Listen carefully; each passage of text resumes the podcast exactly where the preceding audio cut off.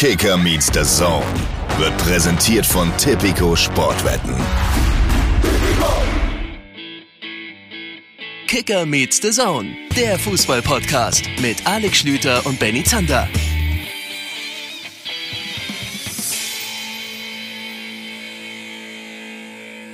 Hier ist sie wieder.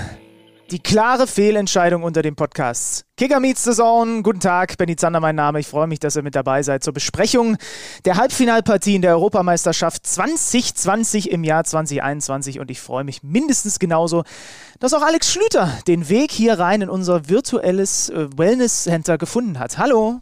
Guten Tag. Ja, wir sind der Podcast, bei dem der V A R zwar sieht, dass der Schiedsrichter einen klaren Fehler gemacht hat, aber sagt, da ist Hopfen und Malz verloren, da schreite ich jetzt auch nicht mehr ein. ähm, Ja, wir besprechen heute die Halbfinals, die mich sehr begeistert haben und so wie ich den Zander kenne, ebenso. Mhm. Ähm, auch weil ich eigentlich alles mitbekomme, was in seinem Kopf so ist, weil er es auf Twitter rausballert. Nee, das ist nur die Hälfte. Würde. Das ist nur die Hälfte von dem, was in meinem Kopf ist. Aber stell dir mal vor, ich würde das nicht alles auf Twitter reinschießen. Ich würde einfach irgendwann, würden meine Augen rausspringen aus meinem, aus meinem Kopf und das Hirn Aber würde durchplatzen. Aber das heißt, die andere Hälfte lässt du hier raus und derjenige, der dir auf Twitter folgt und hier zuhört, der kennt wirklich deinen kompletten Inhalt. At Benni Zander auf Twitter. Freue mich auf euch. und, auch, und auch privat. ähm, ja, und wir werden uns ein bisschen mit den Engländern beschäftigen. Die sind ins Finale eingezogen. Wir spoilern mal wieder nichts, weil wir ja wissen, wir sind einfach zu viel Fehlentscheidung, als dass ihr so weit seid zu sagen, ich gucke mir die Spiele nicht an, sondern lass sie mir einfach im Podcast sezieren und dann ist es viel mehr Genuss, als wenn ich die Spiele live sehen würde. Das wollen wir so ja auch nicht. Mhm. Thomas Böker ist beim Kicker für England, also für viel Premier League, aber jetzt in dem Fall natürlich die Nationalmannschaft zuständig. Und der wird uns erzählen, wie das eigentlich bei den Engländern ist. Haben die von Anfang an gesagt, klar, holen wir das Ding nach Hause? Oder sind die so ein bisschen, wie wir in der vergangenen Folge bei England, äh, bei Italien erlebt haben, pessimistisch reingegangen, vorsichtig reingegangen, weil sie ja dann doch selten was gewonnen haben und jetzt sind sie hyped. Wir werden das erfahren. Denk mal mit dran, dass wir ihn nachher auf jeden Fall auch auf das Thema Outfits ansprechen, um hier eine gewisse Stringenz im Podcast drin zu haben. Denn Gareth Southgate hat natürlich auch, hat einen Feinzwirn an. Das kann man nicht anders sagen. Ja? Also Gareth Southgate trägt diese Krawatte, an die ich mich nie gewöhnen werde, die unten nicht spitz zuläuft, oh, sondern so abgeschnitten, ne? Ist. Ja, ja. Furchtbar. Ja. Aber, aber dann muss ich immer an Mehmet Scholl denken, der sagt, die Krawatte ist sowieso das komischste Kleidungsstück auf der Welt. Weil, also ich meine, wann hat sich mal jemand überlegt, das kann man bei Wikipedia sicherlich schnell rausfinden, dass der Mann sich da noch so ein Ding umhängt, was dann bei einem Anzug so mittig runterbaumelt. Also an sich ist es ja auch völlig seltsam. Und dann muss man vielleicht auch nicht mehr streiten, ob dieser Zipfel da unten abgeschnitten werden ja, soll oder spitz zulaufen ich soll. Ich könnte mir vorstellen, dass es aus der alten Wikinger-Tradition kommt. Die hatten halt früher einen Bart da vorne runterhängen. Und so Leute wie ich, die ja im Gegensatz zu dir, du bist ja ein Mann des Bartwuchses. Nicht nur ein Mann des Volkes, auch ein Mann des Bartwuchses. Ich habe ja keinen Bartwuchs. Ich könnte das gar nicht. Ich weiß gar nicht, wie viele Jahrzehnte ich das irgendwie wachsen lassen müsste, dass auch nur ansatzweise da was vor, meinem, vor, meinem, äh, vor meiner Brust runterhängt. Vielleicht hat man sich deswegen gedacht, um, um denen auch eine Chance zu geben, äh, so ein bisschen die alten Traditionen hochzuhalten. Vielleicht haben die Wikinger, das ist, eine, ist so eine Frage für Genial daneben, ne? Ja, ich ärgere mich einfach gerade, dass das nicht der Teil deines Kopfinhaltes ist, den du bei Twitter raushaust. Ähm, schade. So steigen wir halt jetzt mit diesem Erguss von Benni Zander in diese so, Podcast-Folge äh, ein. Ja, äh, eine Sache müssen wir vielleicht noch loswerden. Wir haben in der letzten Folge ja angekündigt, dass wir heute mit Niklas Dorsch reden. Oh ja. Dazu wird es leider nicht kommen. Der Angel-Podcast ist auf unabsehbare Zeit äh, erstmal äh, aufgeschuben. Ähm, ja, es gab der Dorsch hatte Angst vor dem Zander. Auch das könnt ihr alles bei Wikipedia äh, Stille Gewässer nachlesen. Ja, genau. Es, es gab eine Zusage und nur deswegen haben wir natürlich in der letzten Folge äh, das überhaupt angekündigt. Und dann gab es leider kurzfristig eine Absage. Was willst du machen? Wir haben ja Gott sei Dank auch so genug zu besprechen. Ja, also ärgern tut's mich schon. Muss ich einmal loswerden, denn das war eine sehr kurzfristige Angelegenheit. Den Grund werden wir wahrscheinlich heute alle erfahren. Äh, er hat sehr, sehr wahrscheinlich, wie gesagt, es ist noch nichts offiziell, aber er hat sehr wahrscheinlich heute, äh, anstatt in einem Podcast über vor allen Dingen dann auch Olympia, wo er nominiert ist, zu reden und natürlich über den Gewinn der U einundzwanzig-Europameisterschaft, zu verkünden, dass er bei einem neuen Verein unterschreiben wird. Das, äh, das Gerücht hält sich hartnäckig, dass ja. es der F C Augsburg wird. Ja, ja. Aber dann, dann hoffen wir natürlich, dass wir das mit ihm nachholen können und dann haben wir ein Thema mehr. Ja, ich zitiere mal einfach den Kicker von gestern äh, um zehn Uhr dreißig. Einigung erzielt. Dorsch vor Wechsel nach Augsburg. Und wir wissen, was der Kicker verkündet, das stimmt. So, jetzt Europameisterschaft. Aber, aber warum da vielleicht auch mal Kritik an die Kollegen? Ohoho. Das werde ich nachher, wenn wir Thomas Böker im Gespräch haben, natürlich so niemals sagen.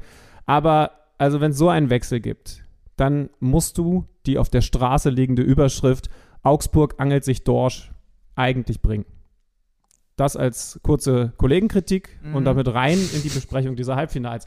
Wollen wir anfangen mit Italien und Spanien? Ja, machen wir. Wir gehen doch, wir, wir sind ja Leute, also es ist eigentlich vollkommener Quatsch, dass wir das immer so chronologisch machen, ne? Aber wir machen es halt einfach. Wir haben uns so dran gewöhnt, wir kommen da gar nicht mehr raus, dass wir jetzt irgendwie sagen, nee, wir drehen das jetzt mal um. Also wir müssen auch immer den Bundesligaspieltag chronologisch besprechen. Was ist eigentlich los mit uns? Was sind wir für Opfer? Ja, ist relativ einfach, weil die Notizen natürlich mit dem ersten Spiel bei mir anfangen und dann müsste ich zu viel springen und das kriegen wir. Achso, du Augen hast Notizen, ja? Okay. Ja. ja, ich auch. Okay, ich auch. Also, Italien gegen Spanien war ein herausragend gutes Fußballspiel mit äh, unterschiedlichen Spielphasen, unterschiedlichen Halbzeiten. Trotzdem auch die erste Halbzeit, die, ähm, ich hatte mich vorher mit ein paar Kollegen unterhalten, jetzt nicht die spektakulärste Halbzeit war in dem Sinne, dass da alle paar Sekunden riesen Offensivaktionen gelaufen sind, war natürlich auf einem dermaßen, ich möchte fast sagen, abartig hohen fußballerischen Niveau, was da passiert ist. Es wurde dann spektakulärer in Halbzeit Nummer zwei, unterm Strich ganz, ganz feines Fußballspiel, oberstes, alleroberstes Regal und da oben nochmal drauf. Am Ende setzt sich Italien im Elfmeterschießen durch mit vier zu zwei gegen die Spanier, die das richtig gut gemacht haben und die, korrigieren mich, wenn ich falsch liege, das erste Team gewesen sind bei diesem Turnier, das es geschafft hat, den Italienern das eigene Spiel aufzudrücken. Das hat die Mannschaft von Luis Enrique geschafft, der ja, und das war, gehen wir direkt mal so ein bisschen in die Aufstellung rein, vorm Spiel direkt für die erste Überraschung gesorgt hat. Ja, und ich glaube, er hat das gemacht, weil er genau diesen Plan hatte. Wir müssen alles dafür tun, unser spanisches Spiel durchzubringen. Das spanische Spiel, das weiß äh, ja jedes dreijährige Kind, das sich irgendwann mal mit so einem runden Ding schon beschäftigt hat, das ist eben Ballbesitz. Und darum hat er eigentlich keinen ganz richtigen Mittelstürmer eingesetzt, aufgestellt, obwohl die ja im Kader sind, anders als bei der deutschen Nationalmannschaft. Morata auf der Bank, Gerard Moreno auf der Bank. Dafür ein Dani Olmo in absolut spezieller Rolle als falscher Neuner. Ich kann schon mal vorwegnehmen, er hat vielleicht das beste Spiel gemacht, das ich je von ihm gesehen habe. Mhm. Also dieser Plan ist komplett aufgegangen und um deine These zu unterstützen, ja, ich glaube, sie waren das erste Team, weil jetzt kann man sagen, auch gegen Belgien hat ja Italien anderen Fußball gespielt als zum Beispiel in der Gruppenphase. Das Ding ist aber, und da wollte ich sowieso mal mit dir drüber reden, Italien ist ja eine Mannschaft, die genau deswegen besonders stark ist, weil sie eben unterschiedliche Stile spielen können. Das heißt also, gegen Belgien, da wollten sie das noch so. Da war ihnen noch klar, ja, wir, wir versuchen über, über Ballbesitz zu gehen und versuchen denen die Konter wegzunehmen, dass sie möglichst wenig in, in, in absolute Schwungsituationen, also Umschaltsituationen kommen. Jetzt kann ich mir nicht vorstellen, dass Italien so wenig Ballbesitz haben wollte, dass sie so tief stehen wollten. Phasenweise, natürlich. Und dass sie das können, haben sie ja auch bewiesen. Aber dass sie dann doch so lange, so tief stehen, das kann nicht ihr Plan gewesen sein. Also da Chapeau in Richtung Spanien, eine Mannschaft, über die wir vor dem Turnier, also zumindest ich gesagt haben, ich kann sie nicht so richtig einschätzen. Und irgendwie war dieses ganze Spiel ja auch eines, das das nochmal bestätigt hat. Dann treten die auf einmal ohne Mittelstürmer an, machen nochmal was völlig Neues in dem größten Spiel dieses Turniers für sie logischerweise. Und es funktioniert. Wer hätte denen denn das so zugetraut? Und da muss man dann auch ehrlich mal sagen, also Respekt, denn das so aufzustellen, wir kennen das ja aus, aus Deutschland, ne? Wenn ein Jogi Löw dann auf einmal verrückte Dinge mit Toni Kroos äh, gegen Italien eins, gegen Andrea Pirlo Manndeckung gemacht hat, das kann natürlich dann auch komplett nach hinten losgehen und kann ihm unglaubliche Kritik einbringen. Luis Enrique traut sich, Dani Olmo auf die zentrale Stürmerposition, zumindest nominell zu stellen. Er hat sich dann unglaublich viel in die Zwischenräume fallen lassen, hat das, wie gesagt, exzellent gemacht. Und der Plan ist, auch wenn sie am Ende auf, ausgeschieden sind, aufgegangen, denn ja, wir müssen jetzt äh, vielleicht den Kicker-Spanien-Reporter noch mit reinholen. Ich kann mir nicht vorstellen, dass die spanischen Medien und Fans der spanischen Nationalmannschaft Luis Enrique zerfleischen für das, was er da mit seinem Team abgeliefert hat in dem Turnier. Und was war der Hintergedanke, ne? Olmo als falsche Neun bereitet ja dann auch das eins zu eins äh, super vor, kommen wir gleich noch dazu, dann leider einen Elfmeter drüber geschossen. Ähm, er wollte einfach, dass Chiellini und Bonucci nicht das haben, was sie gerne haben. Einen direkten Mann, an dem sie sich so richtig abarbeiten können. Ne? Und das war so interessant zu sehen. Ich habe ja wieder auch im Taktikfeed das kommentiert und von oben. Du hast richtig gesehen, okay, die stehen da jetzt auf ihren Positionen, auf denen sie nun mal stehen. Und normalerweise turnt da ein Lukaku rum oder wer auch immer. So. Aber sie hatten einfach keinen direkten Gegenspieler, weil ähm, Oyarzabal hat noch mit offensiv gespielt und Ferran Torres, die haben ganz breit geschoben. Ja, ganz, ganz breit auf die Außen geschoben und äh, Dani Olmo war überall im Zwischenraum unterwegs, aber er war nie in ihrem direkten Tanzbereich unterwegs. Und deswegen waren die immer in so einer Abwägungsfrage, weil er war dann halt mal fünf Meter weg von Chiellini in diesem Zehnerraum oder dann mal von Bonucci.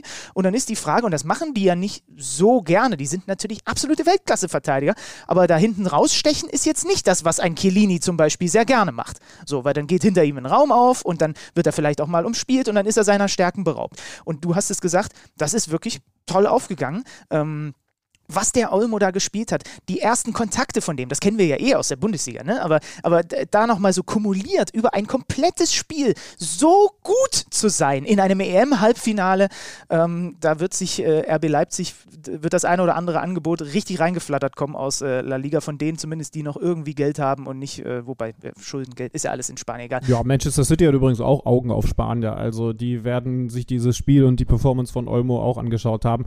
Übrigens für mich Dani Olmo auch jemand, der, der mitverantwortlich dafür ist, dass Leipzig natürlich vor allen Dingen unter dem Hauptverantwortlichen Julian Nagelsmann den eigenen Spielstil eben nochmal so ein bisschen verändert hat, dass sie eben ein Ballbesitzteam geworden sind. Natürlich immer noch mit Qualitäten in Sachen Pressing, in Sachen Umschalten, aber Dani Olmo ist eben, und das haben wir in diesem Spiel so sehr gemerkt wie in noch keinem zuvor, ein fantastischer Spieler, wenn es darum geht, gegen einen gut organisierten, tiefstehenden Gegner trotzdem Räume zu finden. Und ja. man muss vielleicht noch eine Sache dazu ergänzen. Du hast völlig recht. Das ist, finde ich, auch clever gewesen von Luis Enrique. Es wäre natürlich jetzt so einfach zu sagen, ja, und deswegen stellt er da keinen richtigen Stürmer auf und darum hatten dann die Italiener Probleme mit dem Zugriff. Denn wenn es schlecht läuft, und das haben wir leider auch in der Nationalmannschaft schon häufig genug aus deutscher Sicht gesehen, dann hast du zwar einen sich immer wieder fallen lassenden Mittelstürmer, aber halt null Torgefahr, weil halt sonst keiner nachrückt. Und das ist vor allen Dingen in der zweiten Halbzeit, finde ich, bei den Spaniern sehr, sehr stark gewesen, dass die Leute hatten, auch euer Sabal, der dann mal hinter die Kette gelaufen ist. Also sie haben trotzdem die Wege in den sechzehner reingemacht. Nicht komplett massiv, aber schauen wir uns das Torschussverhältnis an. In der ersten Halbzeit fünf zu eins aus Sicht der Spanier. Nur ein Torschuss von den Italienern. In der zweiten Halbzeit sieben zu fünf. Also sie waren das gefährlichere Team. Mit mehr Ballbesitz, klar, aber eben vor allen Dingen auch mit dieser Variation. Der zentrale Stürmer lässt sich mal fallen und es kommt trotzdem jemand nach. Das wurde übrigens noch ein Tick interessanter, finde ich, als dann Morata in der zweiten Halbzeit ja relativ früh eingewechselt wurde für Ferran Torres. Aber da können wir gleich drüber sprechen. Ja, ja. Ähm, Lass uns noch glaube, kurz die erste also, Halbzeit vielleicht ein bisschen abrunden. Ne? Also, genau, genau. Noch ein kurzer Blick zu dieser Aufstellung. Also im Endeffekt können wir anschließen an das, was ich, glaube ich, vor, vor ein paar Tagen, ich glaube bei der letzten Folge K M D gesagt habe, wenn die Spanier so aufgestellt sind, die sich übrigens leisten können, das muss man ja bei der Qualität des Kaders dann auch mal sagen, das ist irre. Einen Thiago und einen, einen Rodri, ne, den gesetzten Sechser von Manchester City, auf der Bank zu lassen, Thiago dann besonders spät gekommen in diesem Spiel, dann sind die mit diesen Leuten, genauso wie ich das über Gündogan und Kroos gesagt habe, wenn Deutschland mit den beiden spielt, auch fast nicht mehr zu pressen. Und Italien wusste das. Italien hat dieses, dieses ganz aggressive Draufgehen in diesem Spiel erstmalig in diesem Turnier weggelassen. Gegen Belgien, weil sie wissen, Belgien hat nicht die besten Leute im Spielaufbau, war das noch was anderes. Aber du hast hinten, äh, übrigens, da müssen wir auch noch kurz drüber reden, ne? Verteidigung, Garcia, einen, der, der einen deutlich besseren Spielaufbau hat als Pau Torres. Äh, Aymeric Laporte fand ich jetzt auch besser als in den letzten Spielen, hat ein paar sehr gute Pässe, zum Beispiel einleitend das spanische Tor auch gemacht. Ähm, also Italien musste anerkennen, diese Mannschaft, die sowieso technisch unglaublich gut ist und dann auch noch eine Aufstellung wählt, die komplett auf Ballbesitz aus ist, die können wir so nicht pressen. Da laufen wir dann immer wieder in die Fallen, weil wir Räume öffnen. Genauso wie du gesagt hast, wenn zum Beispiel die Kette mit vorschiebt, um dann durchzudecken. Haben sie nicht gemacht. Hat zu wie viel Prozent Ballbesitz geführt? fünfundsechzig Komma sieben Prozent in der ersten Halbzeit und dann sogar einundsiebzig Komma zwei Prozent in der zweiten Halbzeit für Spanien.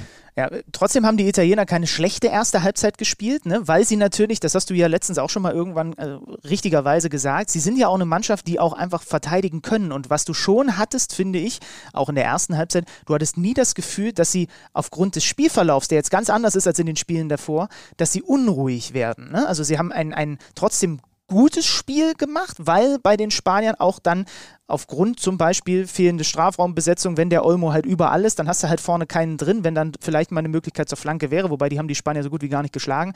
Äh, viele Chancen für die Spanier sind nicht bei rumgekommen, so richtig hochkarätige Chancen, einmal kann Oyarzabal den Ball nicht so richtig mitnehmen, dann gab es nochmal einen Distanzschuss, aber es waren jetzt nicht viele Möglichkeiten in Halbzeit Nummer eins. Was ich bemerkenswert fand und was ja dann auch zu einer Reaktion bei Italien ab Beginn zweite Halbzeit geführt hat, ist das, was du gerade nochmal angesprochen hast, mal mit, mit Personalien einfach zugekleistert. Also du hast Thiago und Rodri auf der Bank, aber du hast halt Busquets und Pedri in diesem Spiel und wie die sich durch engste Räume mit dann trotzdem, irgendwann gibt es ja Druck von den Italienern, wenn es an der Mittellinie ist, wie Busquets teilweise mit dem Rücken zur gegnerischen Hälfte steht. Da kommt von rechts einer, da kommt von hinten einer und er spielt den irgendwie trotzdem durch eine Lücke durch und plötzlich sind drei Mann überspielt und plötzlich kann Spanien aufmachen. Oder Pedri, der hat, glaube ich, keinen einzigen Fehlpass gespielt in der ersten Halbzeit, ja? Was der mit seinen achtzehn Jahren der hat das macht. komplette Spiel keine Fehlpass. Achso, ja, ich habe nur die, die, die, die Pass-Map äh, irgendwie von der Halbzeit Nummer eins gesehen. Das ist ja so unglaublich gewesen. Wozu hat das geführt? Zu Beginn von Halbzeit Nummer zwei war es dann ganz klar zu sehen, Anpassung in der Pause von Mancini, Immobile erst und dann Insigne, die ganz klar immer wieder dem Busquets zugestellt haben, dass der eben noch weniger im Aufbau äh, irgendwie zu äh, Schaden anrichten kann, als er das in der ersten Halbzeit, die wirklich fast eine Masterclass von ihm gewesen ist, gemacht hat. Also erst Immobile hat ihn dann markiert, dann war der irgendwann nicht mehr auf dem Feld, dann hat es Insigne gemacht. Sie haben dann versucht, Busquets irgendwie mehr rauszunehmen aus dem Spiel. Ja, und dann kannst du natürlich als Spanier schon mit einem Lächeln in die Zukunft blicken, wenn du halt weißt, da ist in Zukunft ein Pedri an der Seite. Das ist ja wirklich Busquets, Xavi, Iniesta, was sie da jetzt in der Neuzeit haben werden, der, der jetzt schon überragend gespielt hat. Du hast dann einen Marcos Llorente, der auch nochmal was Neues reingebracht hat in der zweiten Halbzeit, der, dem ja auch die Zukunft gehört. Ne? Der ist, das ist der Typ, den du dann, ist er für Koke gekommen, äh, wer würde mich jetzt nicht wundern, ähm, den du dann halt mit, mit so richtig Dynamik bringen kannst. Ne? Also der, ähm, nee, Rod- äh, Rodri ist für Koke gekommen, aber und Busquets ist äh, rausgegangen, da kam dann erst in der hundertfünften Erst, ja, ja. Genau, ja. Der, der, zur Pause der Verlängerung ging Busquets erst runter. Also dann ist wahrscheinlich euer Sabal, nee. Naja, äh, sie kamen alle, auch darüber würde ich nachher gerne nochmal reden, natürlich viele, viele Wechsel, wenn es dann auch gerade noch in die Verlängerung geht. Ähm, wir, wir fangen mal an bei dem Tor. Ähm, danach hat sich bei Spanien nochmal ein bisschen was verändert, aber die Italiener gehen mit eins zu null in Führung in der sechzigsten Minute, nachdem sie taktisch ein klein bisschen was verändert haben, du hast es schon gesagt. Sie erzielen einen Treffer, der eben zeigt, dass sie nicht nur taktisch unglaublich diszipliniert sind, dass sie nicht nur mit unglaublicher Leidenschaft spielen, sondern dass sie eben auch individuelle Qualität haben. Also, wenn du Europameister äh, werden willst und du, du versuchst, das, was es braucht, einem, einem Computerspieler zu, zu beschreiben, dann, dann muss man sagen, äh, also Italien ist halt nicht nur ein gutes Aufbaustrategiespiel, mhm. Italien ist dazu auch noch ein geiles Actionspiel. Und sie haben eben hinten raus auch noch ein, zwei geile Ego-Shooter. Und das hat Chiesa in dieser sechzigsten Minute gezeigt. Nach dem Umschalten, der Ball kurz wegverteidigt, fällt ihm nochmal vor die Füße. Und er macht das, was Insigne ja sehr viel von dieser Position gemacht hat. Zack rein, schneller Abschluss, schwer zu blocken, überhaupt nicht zu halten, eins zu null. Federico Chiesa, eh interessant, ne? So ein dynamischer Spieler, äh, hat er gar nicht so jetzt in vielen Strecken dieser Partie zeigen können, aber immer mal wieder blitzt es dann doch auf und wie er den da rumschnibbelt, äh, vorausgegangen, ein schneller Abwurf von Donnarumma, der nach dem Abwurf, ich glaube, noch zehn Meter durchläuft mit aus seinem sechzehner raus. So ein bisschen wie bei so einer, äh, gerade läuft ja wirklich die Tour de France, ich habe das zwar vor, vor fünf Wochen, als nämlich eigentlich der Giro d'Italia lief, schon mal gesagt, aber jetzt läuft wirklich die Tour de France mhm. und es hat mich ein ganz bisschen daran erinnert, an diese, an diese Fans, die bei so einem, bei einer Bergankunft noch ein paar Meter mitlaufen und hinterherjubeln. So, go, go, go, go, go, tritt ja. noch mal rein. Ja, genau. Das hat Donnarumma auch gemacht. Gott sei Dank hat er kein Schild rausgehalten in dem Moment. Und dann Chiesa zum eins zu null, den er wirklich da einfach, das ist ein Tor, also ganz im Ernst, da hat jeder von uns davon geträumt, als wir klein waren, sowas in so einem Spiel mal zu machen. Und er hat es jetzt gemacht. So. Ja, Was für ich, also mir hätte gereicht, wenn ich es in irgendeinem Kreisliga-B-Spiel gemacht hätte. Er hat es jetzt halt in dem Spiel ja. gemacht. Ja, wunderbar, keine Chance für Unai Simon. Und dann kommt, und da würde ich gerne mit dir drüber reden, weil ähm, ich, ich habe es jetzt ehrlich gesagt nicht geschaut, aber du wirst ja auch mit Manuel Baum ganz viel geschaut haben, was dann Spanien als Antwort gebracht hat. Mhm. Sie haben erstmal Álvaro Morata gebracht. Und zwar genau, ist, genau nach dem Tor. Also genau, eine Minute ist, später kam er für Ferran Torres. Ganz genau. Und ich finde, das hat das Spiel der Spanier noch einmal verändert. Denn was ich jetzt in der ersten Halbzeit schon nicht schlecht fand, dieses Olmo ist eigentlich nicht als Mittelstürmer zu bezeichnen, im Anlaufen ja, aber mit dem Ball eben immer wieder in den Zwischenräumen unterwegs. Und trotzdem sind Leute danach, hat sich mit Morata nochmal unglaublich gesteigert. Und was ich spannend fand, ist, dass Morata nicht ins Zentrum gegangen ist. Weil das hätte man ja erwarten können. Okay, jetzt liegen wir hinten, war bisher, bislang ja eine spaßige Sache, aber jetzt müssen wir dann doch mit einem richtigen Mittelstürmer spielen. Ja, und so wie sie es halt bislang im Turnier gespielt haben. Genau. Ne? Ja. Hätte man ja denken können. Ja. Genau. Aber nein, er bringt einen Mittelstürmer rein und lässt Olmo trotzdem auf dieser zentralen Position und behält diesen Plan bei. Und das verdient, finde ich, nochmal mehr Respekt in Richtung Luis Enrique. Denn so sehr daran zu glauben und so sehr zu sagen, okay, wir liegen jetzt sogar zurück und ich tue was personell, aber ich tue nichts an diesem Grundplan, zumindest nicht, ja. was, was, was das ganze große Bild angeht, weil ich so viel Vertrauen habe, dass wir da noch was wuppen, das finde ich schon echt beeindruckend. Und dann kommen wir zum Treffer. Wenn du jetzt nicht noch vorher was hast, dann krieg ich mir rein. Ja, inter- in- interessant ist im, äh, im Grunde nur eine Sache. Der Morata hat natürlich trotzdem nicht eins zu eins die Position von Ferran Torres da draußen ja, genau, gespielt, ja, ja. sondern er hat zwischen dem Außenverteidiger und dem ersten Innenverteidiger sich aufgehalten. Das ist uns sofort aufgefallen, weil du das natürlich auch schön von oben gesehen hast.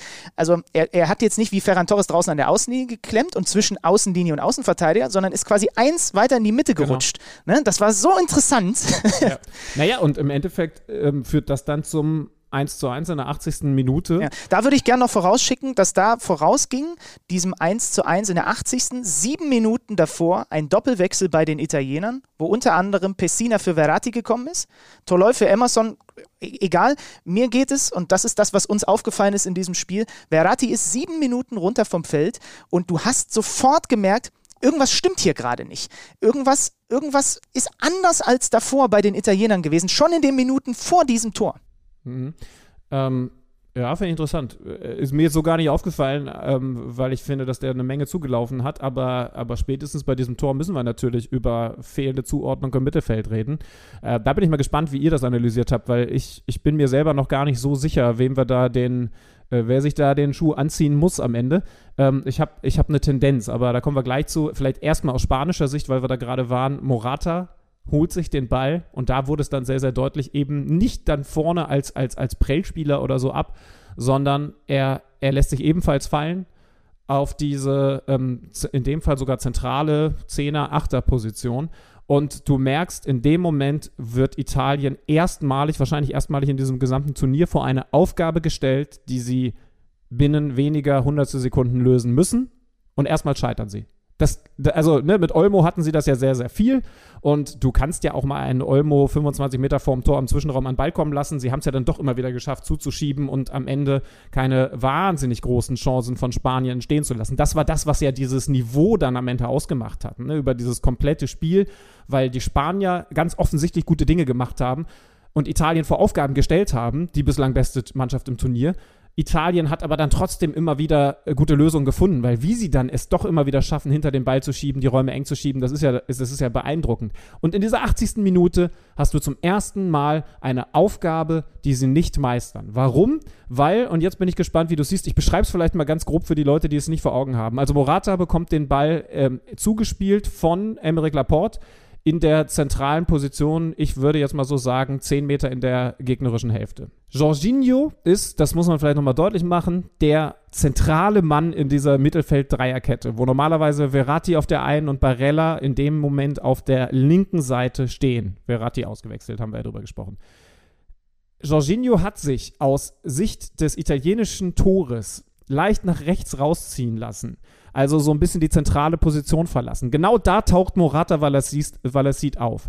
Und jetzt gibt es unterschiedliche Möglichkeiten, diesen Morata trotzdem noch aufzunehmen, der sich also auch in diesen Zwischenraum hat fallen lassen. Die Innenverteidiger bleiben hinten in der Kette und warten, was da passiert. Jorginho, und man merkt es, deswegen glaube ich, dass wir ihm dann auch den Schuh anziehen müssen, so toll ich ihn bislang fand bei diesem Turnier, merkt, okay, ich hätte hier zwar auf der Ballseite ein bisschen zuzuschieben, denn Aymeric Laporte kam ja von der, von der halblinken Position, aber wenn mir hier einer kurz die Aufgabe abnimmt, es wäre vielleicht was für Chiesa gewesen, also den Mann hier übernimmt, dann kann ich zentral reinschieben. Auf der anderen Seite war Barella, der, der also auf der ballfernen Seite von hinterm Tor gesehen auf, auf der linken Mittelfeldseite war, da durchaus auch einen Gegenspieler hatte, aber weil der Ball ja auf der anderen Seite war, hätte er da auch weiter von wegrücken können. Beide versuchen dann genau diesen zentralen Raum noch irgendwie zuzulaufen. Jorginho versucht sogar mit Gestikulieren, das macht ja niemand in, in, in der Fußballwelt im Moment so viel wie er, klarzumachen, dass er hier einen braucht, der ihm hilft, damit er wieder zurück in die Zentrale gehen kann. Barella sagt zwar nichts, aber merkt dann doch gerade so noch, oh shit, jetzt muss ich da hin. Mor- äh, Morata, weil es zu spät ist, bekommt den Ball, kann Tempo aufnehmen, spielt den Doppelpass, die Spanier spielen es exzellent auf, dann erst greifen die Verteidiger ein, die aber im Bewegungsnachteil sind. Der Ball ist perfekt temperiert gespielt. Morata kann ihn nochmal annehmen, schiebt ihn in die kurze Ecke. Donnarumma spekuliert auf die lange Ecke und darum ist er klar verladen und es steht eins zu eins. Genau. Was sagst du, ist der Hauptfehler bei Italien gewesen? Äh, und vor allen Haupt- Dingen von wem? Der Hauptfehler ist, dass äh, Jorginho sich da wirklich von Pedri, ich habe extra nochmal geguckt, von Pedri rausziehen lässt. diesen Und genau, also es ist genau dieses, was mir Manuel auch immer wieder erklärt hat, dieses Aktion, Reaktion und ähm, es ist im Endeffekt, wie heißt dieses Gesellschaftsspiel, wo man so einen Turm aus Holzklötzen hat und dann zieht man immer wieder was raus und irgendwann fällt er ein. Jenga. Ja, genau. So, so Jenga, genau. So, so in dem Moment ist das. Weil die Spanier machen durch Pedri einen, einen äh, ziehen sie mit Jorginho ein, eine der zentralen Achsen da ganz weit unten raus aus diesem Turm. Ne? So, und in dem Moment ist von der anderen Seite kommt der Pedri, genau, äh, der, der Pedri, der Morata genau in diese Lücke, genau wie du es beschreibst. Und das ist, glaube ich, das, das Zentrale, weil ich habe hier auch gerade das Standbild nochmal. Morata hey, ist dann einfach vor den beiden mit Gesicht zum gegnerischen Tor auf dem Weg zum Tor unterwegs. Jorginho kommt von halb links nicht mehr hin, Barella kommt von halb rechts nicht mehr hin und jetzt sehe ich hier in meinem Standbild auch, irgendwann entscheidet sich der Chiellini natürlich, okay, ich muss jetzt den ballführenden Spieler angreifen und genau das wollen sie in dem Moment, um den dann mit einem Doppelpass, also um den Turm einmal rumgespielt, zu umspielen. Ne? Aber ich, es ist schon so, würde ich sagen und haben wir auch gesagt, dass die Fehlerquelle da ist, den Zehnerraum so aufzugeben, lass den Pedri sich im Zweifel dort anspielen, weil der ist ungefährlicher, als dass du da diesen Raum quasi äh, am Ende bespielen lässt. Und so bereitet Morata, ausgerechnet Álvaro Morata, dann, äh, der sehr in der Kritik ist, äh, den Treffer selber vor, wird wunderbar bedient von Olmo und macht dann äh, das eins eins. Wir haben die Highlights noch auf The Zone. Ihr könnt euch da auch nochmal das Standbild geben. Wie gesagt, man, es gab direkt danach auch eine Reaktion von Barella, der in Richtung Jorginho anzeigt mit, hey, warum ist da das Zentrum offen? Und deswegen glaube ich auch, der Hauptfehler ist Jorginho. Du musst als Zentraler in dieser Dreierkette im vier drei drei immer schauen, dass du diese zentrale Position nicht verlässt. Und wenn du sie verlässt, dann muss eine ganz klare Kommunikation stattfinden, dass ein Barella in dem Fall dann eben zentral übernimmt. Aber, aber sich halt von einem Pedri so rausziehen zu lassen, das ist in dem Moment nicht nötig gewesen. Und es ist kein Riesenfehler, aber, und das finde ich, ist auch beschreibend für dieses Niveau, einer, der dann sofort ausgenutzt wird, denn man muss natürlich auch nochmal die Spanier loben, die das fantastisch machen, die, ja. die diesen Doppelpass spielen. Olmo äh, bereitet dann vor, ne? der, der den auch so ja. genau spielt, dass Morata da reinkommt. Und das ist genau das, was ich gemeint habe. Sie haben auch da ja einen Olmo, der entgegenkommt, weil er spielerisch so stark ist und trotzdem jemanden, der mit unglaublich Zug in Richtung Tor unterwegs ist und diesen gefährlichsten Raum, eben den Raum, aus dem man die aller, aller, allermeisten Tore erzielt, beläuft. Und das macht in dem Fall Morata mit einer Geschwindigkeit, dass die Verteidigung Chiellini Bonucci überfordert ist, weil da jemand mit so viel Tempo auf sie zulaufen kann. Warum? Weil er sich eben im Mittelfeld drehen konnte und Tempo aufnehmen konnte. So, dann... Äh Morata in dem Moment war, glaube ich, weil dann Gerard Moreno auch schon drin war, da war er nominell mehr dieser zentrale Mann, ne? Also tatsächlich, da war dann, deswegen passt es auch zu der Positionierung. Morata spielt ihn ja diagonal links auf Olmo, der dann auch links positioniert war und Morata in der zentralen Schiene, möchte ich es jetzt mal nennen, unterwegs. eins eins, ähm, leider sollte Álvaro Morata später mit zum tragischen Helden werden, weil er einen Elfmeter verschossen hat. Äh, laut Luis Enrique im Übrigen, obwohl er Adduktorenprobleme hatte, ist er überhaupt angetreten zu diesem Elfmeter. Äh, interessant. Ähm, und den entscheidenden Elfer versenkt dann ausgerechnet Jorginho, der da die Lücke aufmacht zum eins zu eins und zwar auf eine unglaublich coole Art und Weise versenkt er diesen, diesen Elfer. Was mir noch aufgefallen ist, also es ging dann in die Verlängerung, da war es dann natürlich auch echt ein Abnutzungskampf, muss man sagen, ne? Also äh, das war dann, äh, war dann, die zweite Halbzeit war eine Mischung aus hohem taktischen Level und Spektakel. Die erste war vor allem hohes Level und die Verlängerung, da hat man dann einfach gesehen, wie viel das auch kostet. Ja, was die da auf dem hohen Level in den neunzig Minuten gemacht haben, ist was, was ich echt krass fand, du hast es vorhin schon einmal erwähnt, Busquets ging dann in der Halbzeitpause der Verlängerung raus, wurde durch Thiago ersetzt und ich bin immer noch verunsichert davon und dadurch, wie verunsichert er war. Weil ich habe Thiago so noch nie gesehen. Der war völlig von der Rolle, der hat lange Pässe alle ins Aus gespielt. Ich glaube, keiner seiner Pässe ist angekommen. Er hat dann trotzdem cool im Elfmeterschießen einen versenkt, aber ich war, ich bin immer noch durch den Wind, weil ich mir denke, das ist mein Thiago Alcántara.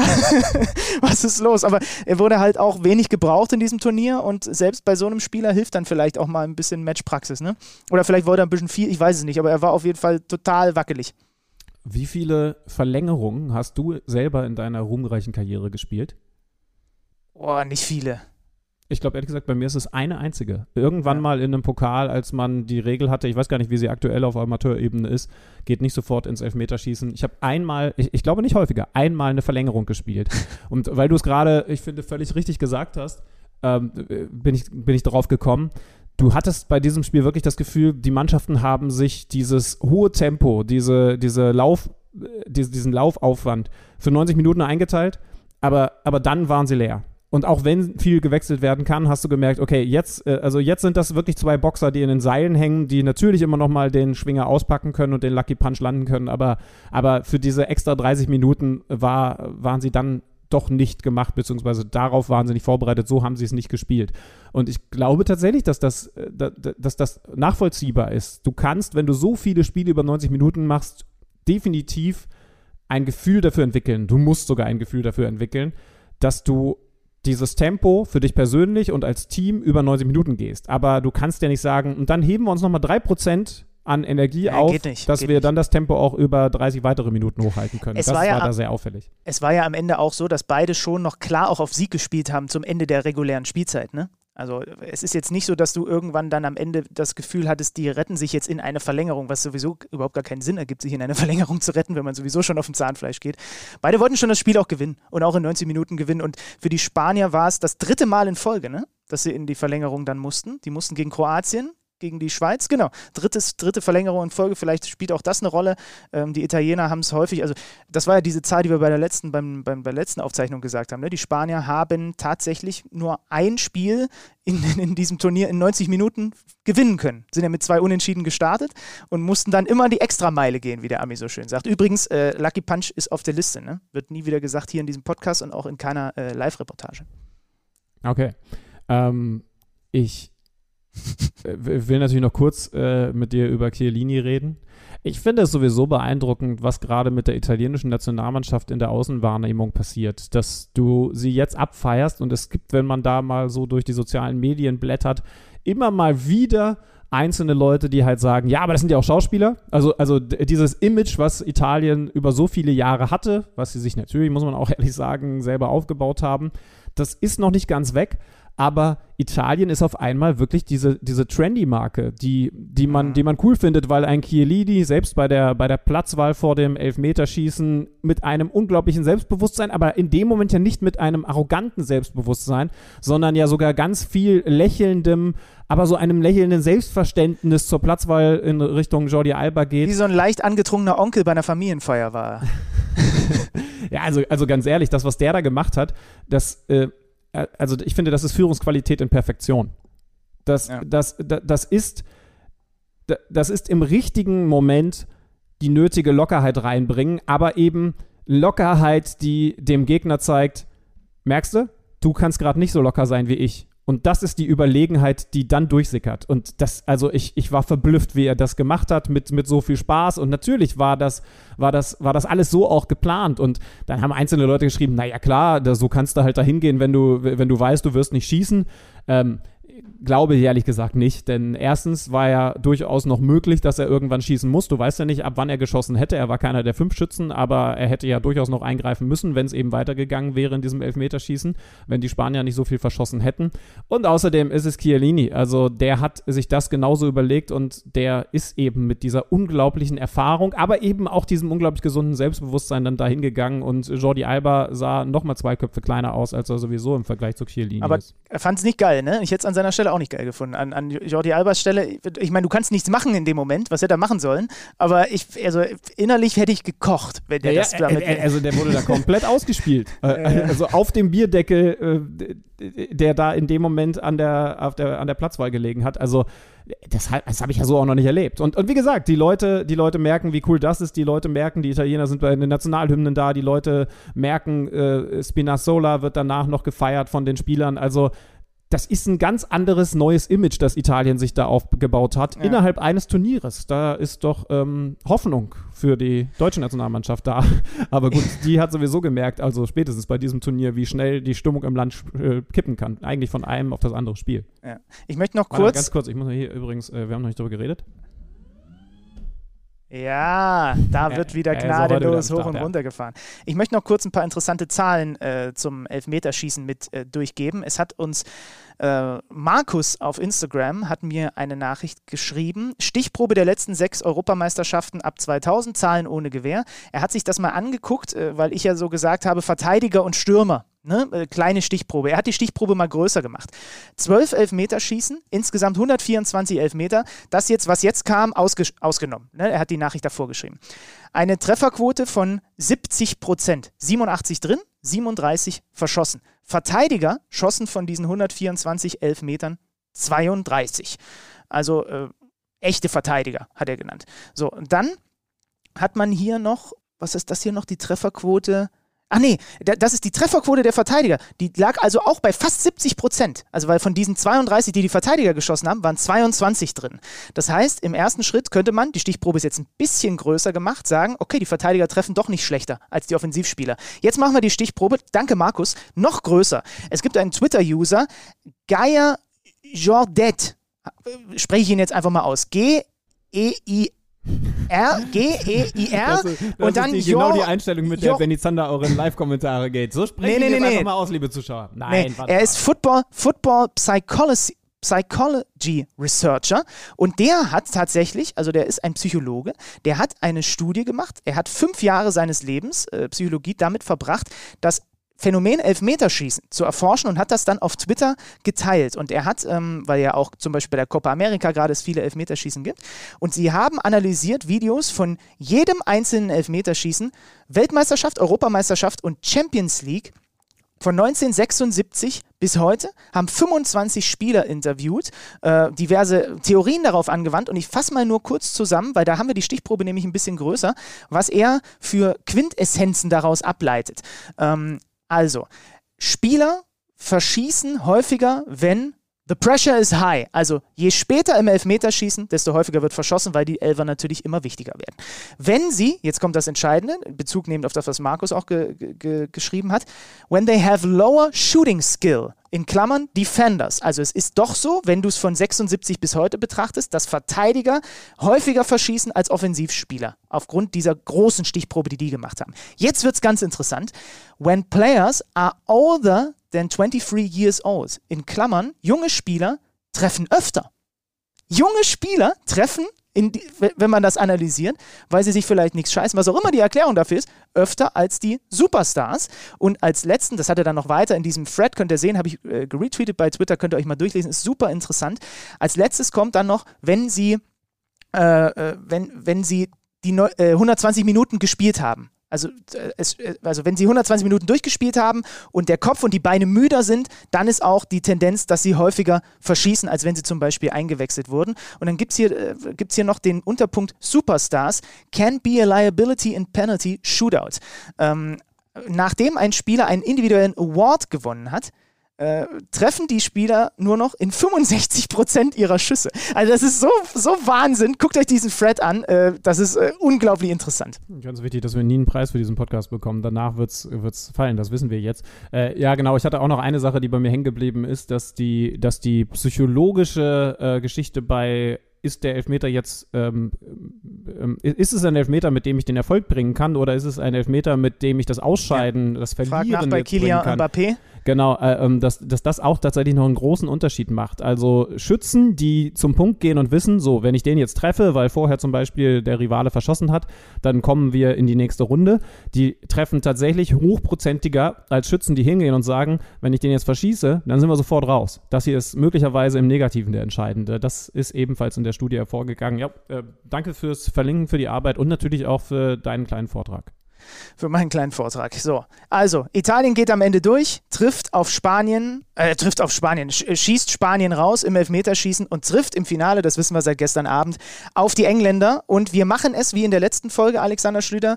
Es ist Stimmungstest angesagt. Wir haben beim Kicker einen Mann, der den englischen Fußball besser kennt als wir beide zusammen. Sein Name ist Thomas Böker und den rufen wir jetzt an und nehmen ihn mit rein, äh, bevor wir dann selbst, so wie wir es beim letzten Mal gemacht haben, nochmal ganz ausführlich auch auf dieses Spiel von gestern gucken, weil da war ja auch ganz viel drin.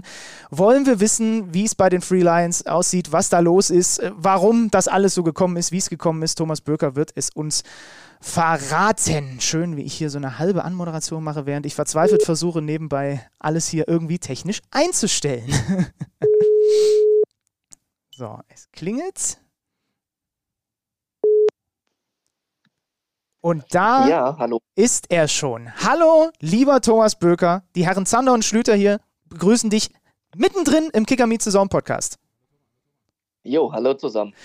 Ja, wir haben uns wieder ein klein wenig hier bei Italien, Spanien gerade verquatscht. Wir waren ein bisschen eher verabredet, ähm, aber ich, ich, ich kenne deine Deadline und äh, ich weiß, dass wir jetzt in aller Ruhe mit dir noch ein wenig äh, über die englische Nationalmannschaft sprechen können. Äh, erstmal vielen Dank für deine Zeit, weil es ist ja gerade, es ist auch gut was los im englischen Fußball, ne? Es ist ja dann doch ganz gut was los da. Du hast einiges zu berichten und zu, und, und zu überblicken da gerade in England, ne? Ja, auf jeden Fall. Also ähm, Football's coming home, sie singen es seit vielen Jahren. Vielleicht passiert es jetzt mal. neunzehnhundertsechsundneunzig hat es ja nicht geklappt wegen Deutschland und vielleicht dann äh, jetzt ähm, zweitausendeinundzwanzig. Mhm. Wobei mich da tatsächlich direkt interessieren würde, ob das eine Stimmung ist, die schon zu Turnierbeginn so war oder eine, die jetzt in diese positive Richtung gekippt ist. Wir, wir haben über die Italiener geredet in der vergangenen Folge, wo wir dann erfahren haben, nee, die sind eigentlich eher pessimistisch in das Turnier reingegangen und mussten dann erst das eigene Team kennenlernen, also verstehen, oh, wir sind vielleicht so gut, dass wir den Titel holen können, sodass die Stimmung gekippt ist. Wie war das in England? Haben die von Anfang an gesagt, diesmal holen wir es nach Hause, oder ist das auch eine Entwicklung, die während des Turniers stattgefunden hat? Also der Wunsch äh, oder die Sehnsucht ist ja schon länger da und, er war auch, und die war auch zu Turnierbeginn genauso da. Allerdings hat da auch die Skepsis eher überwogen. Also es war schon, ähm, auch wenn sie auch vor dem Turnier äh, schon einige Spiele ungeschlagen waren, aber es fehlte so ein bisschen das Feuer, ähm, die Begeisterung, ähm, das, das Besondere, Ähm, an dem Spiel der Engländer. Das hat sich ja auch ähm, nur, nur ein bisschen eigentlich geändert während des Turniers. Also ähm, es lebt von der Stimmung, es lebt von der Aufs- Aussicht auf das große Ziel und ähm, natürlich ist da die Stimmung dann auch zum Positiven gekippt, aber ähm, es ist halt ein sehr, sehr schmaler Grat, äh, wie man gestern dann auch nach dem äh, Rückstand feststellen konnte. Das kannten sie noch nicht, diese Situation, äh, in, in Rückstand zu geraten, überhaupt ein Gegentor zu kassieren. Und als die Dänen dann mal eine Phase hatten von äh, neunzig Sekunden Ballbesitz, da äh, wurde schon ein bisschen gemurrt. Und diese hohe Erwartungshaltung, ähm, die kann natürlich dann auch lähmen, so sehr das natürlich beflügeln kann, die, diese Kulisse. Aber gerade in England äh, ist die Erwartung so riesig, das äh, sieht man ja, was sich da entlädt bei den, bei den Toren, ob es gegen Deutschland war oder gestern auch. Ähm, dieser, diese, äh, dieser Druck, der da auf allen lastet, der ist ungemein und ähm, ja, die, die Leute dort haben es natürlich auch satt, äh, immer nur von neunzehnhundertsechsundsechzig zu reden und zu hören, sondern sie wollen mal was Neues schaffen und was Neues äh, zu Gesicht kriegen. Der Druck ist dann ja immer am größten auf den Trainer. Also selbst bis zu mir hat sich rumgesprochen, dass Gareth Southgate vor dem Turnier und auch zu Beginn des Turniers, ähm, also die, die sind nicht alle Southgate-Fans, ne, auf der Insel. Und äh, ist das auch etwas, was jetzt kippt, dadurch, dass sie den Finaleinzug geschafft haben? Wie wird er jetzt im, Ver- im Vergleich zu vorher gesehen? Ja, das, das kippt tatsächlich. Also es gibt schon jetzt wieder äh, erste Rufe, dass man ihn äh, zum Ritter schlagen sollte. Das geht schnell in England. Wenn er dann am Sonntag verliert, äh, wird das keiner mehr fordern. Ähm, aber die Skepsis äh, ihm gegenüber ist ja nicht unberechtigt. Also ich bin jetzt auch kein großer Southgate-Fan, muss ich ehrlich sagen, obwohl ich den englischen Fußball insgesamt sehr mag.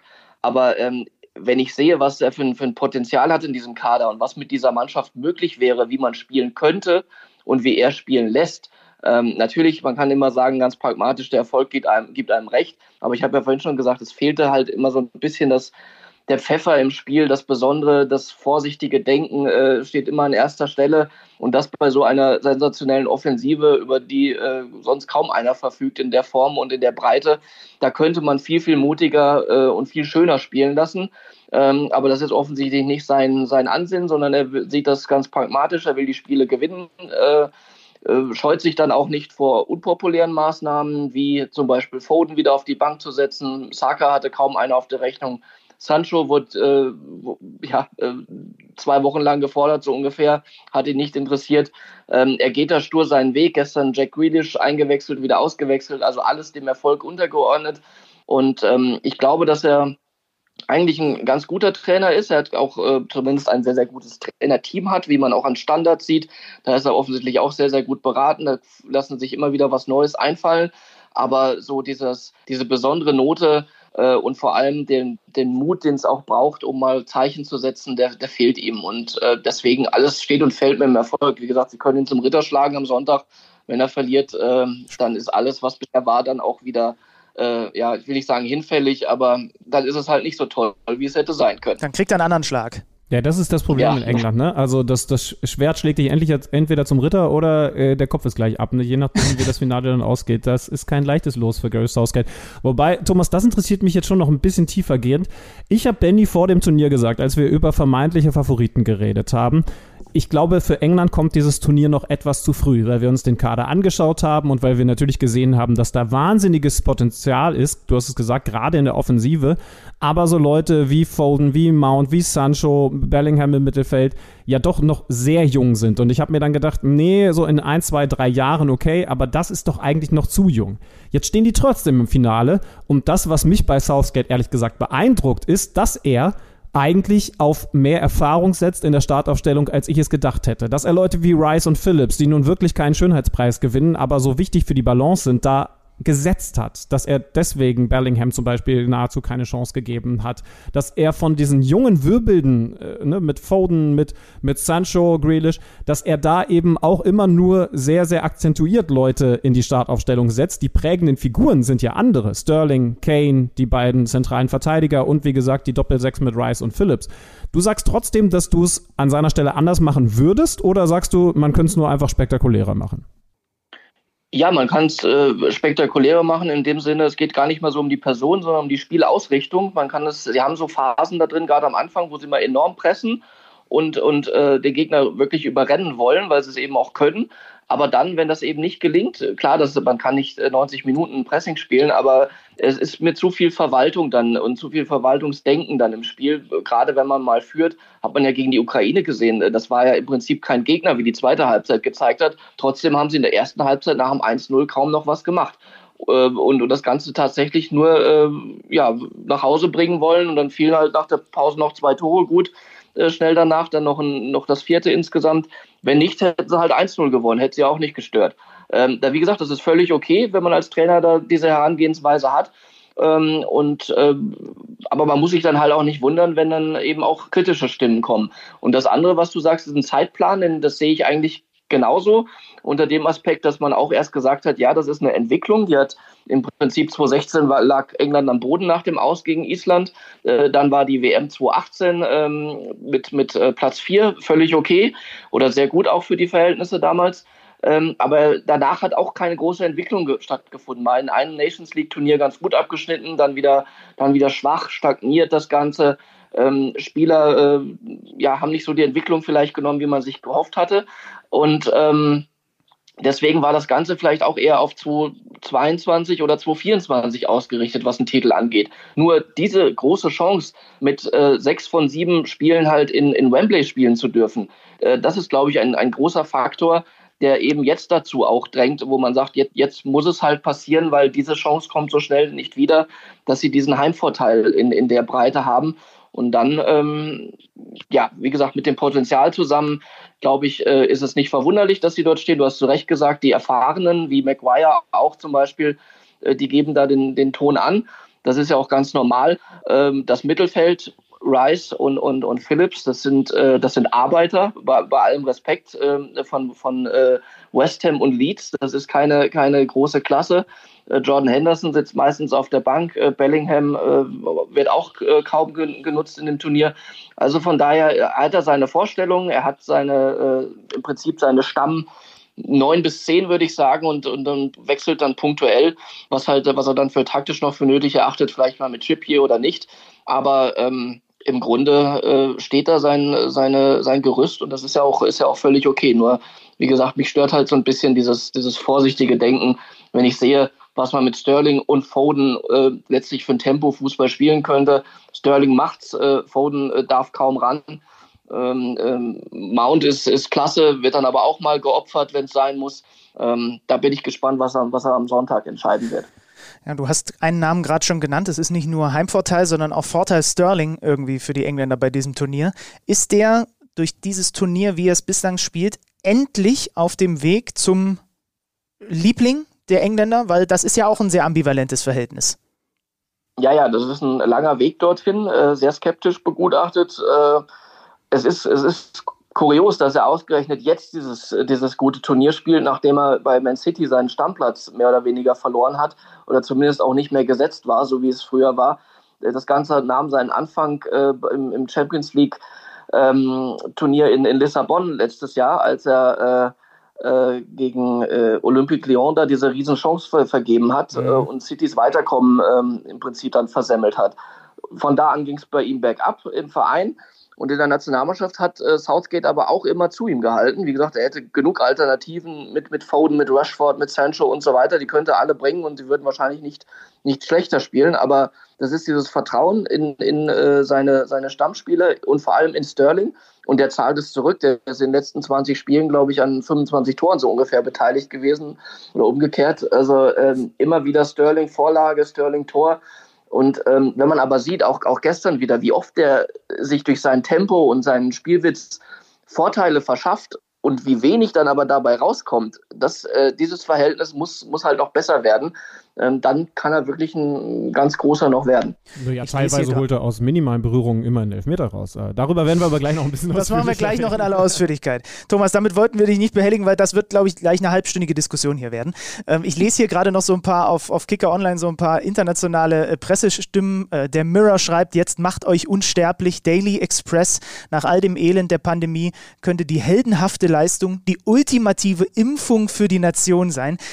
Die englischen Kollegen haben sich haben, haben immer was in petto. Und äh, wir haben Thomas Böker, der uns das dann so einordnet, dass auch wir das verstehen und nicht nur in Großbuchstaben redet. Thomas, vielen lieben Dank für deine Einschätzung.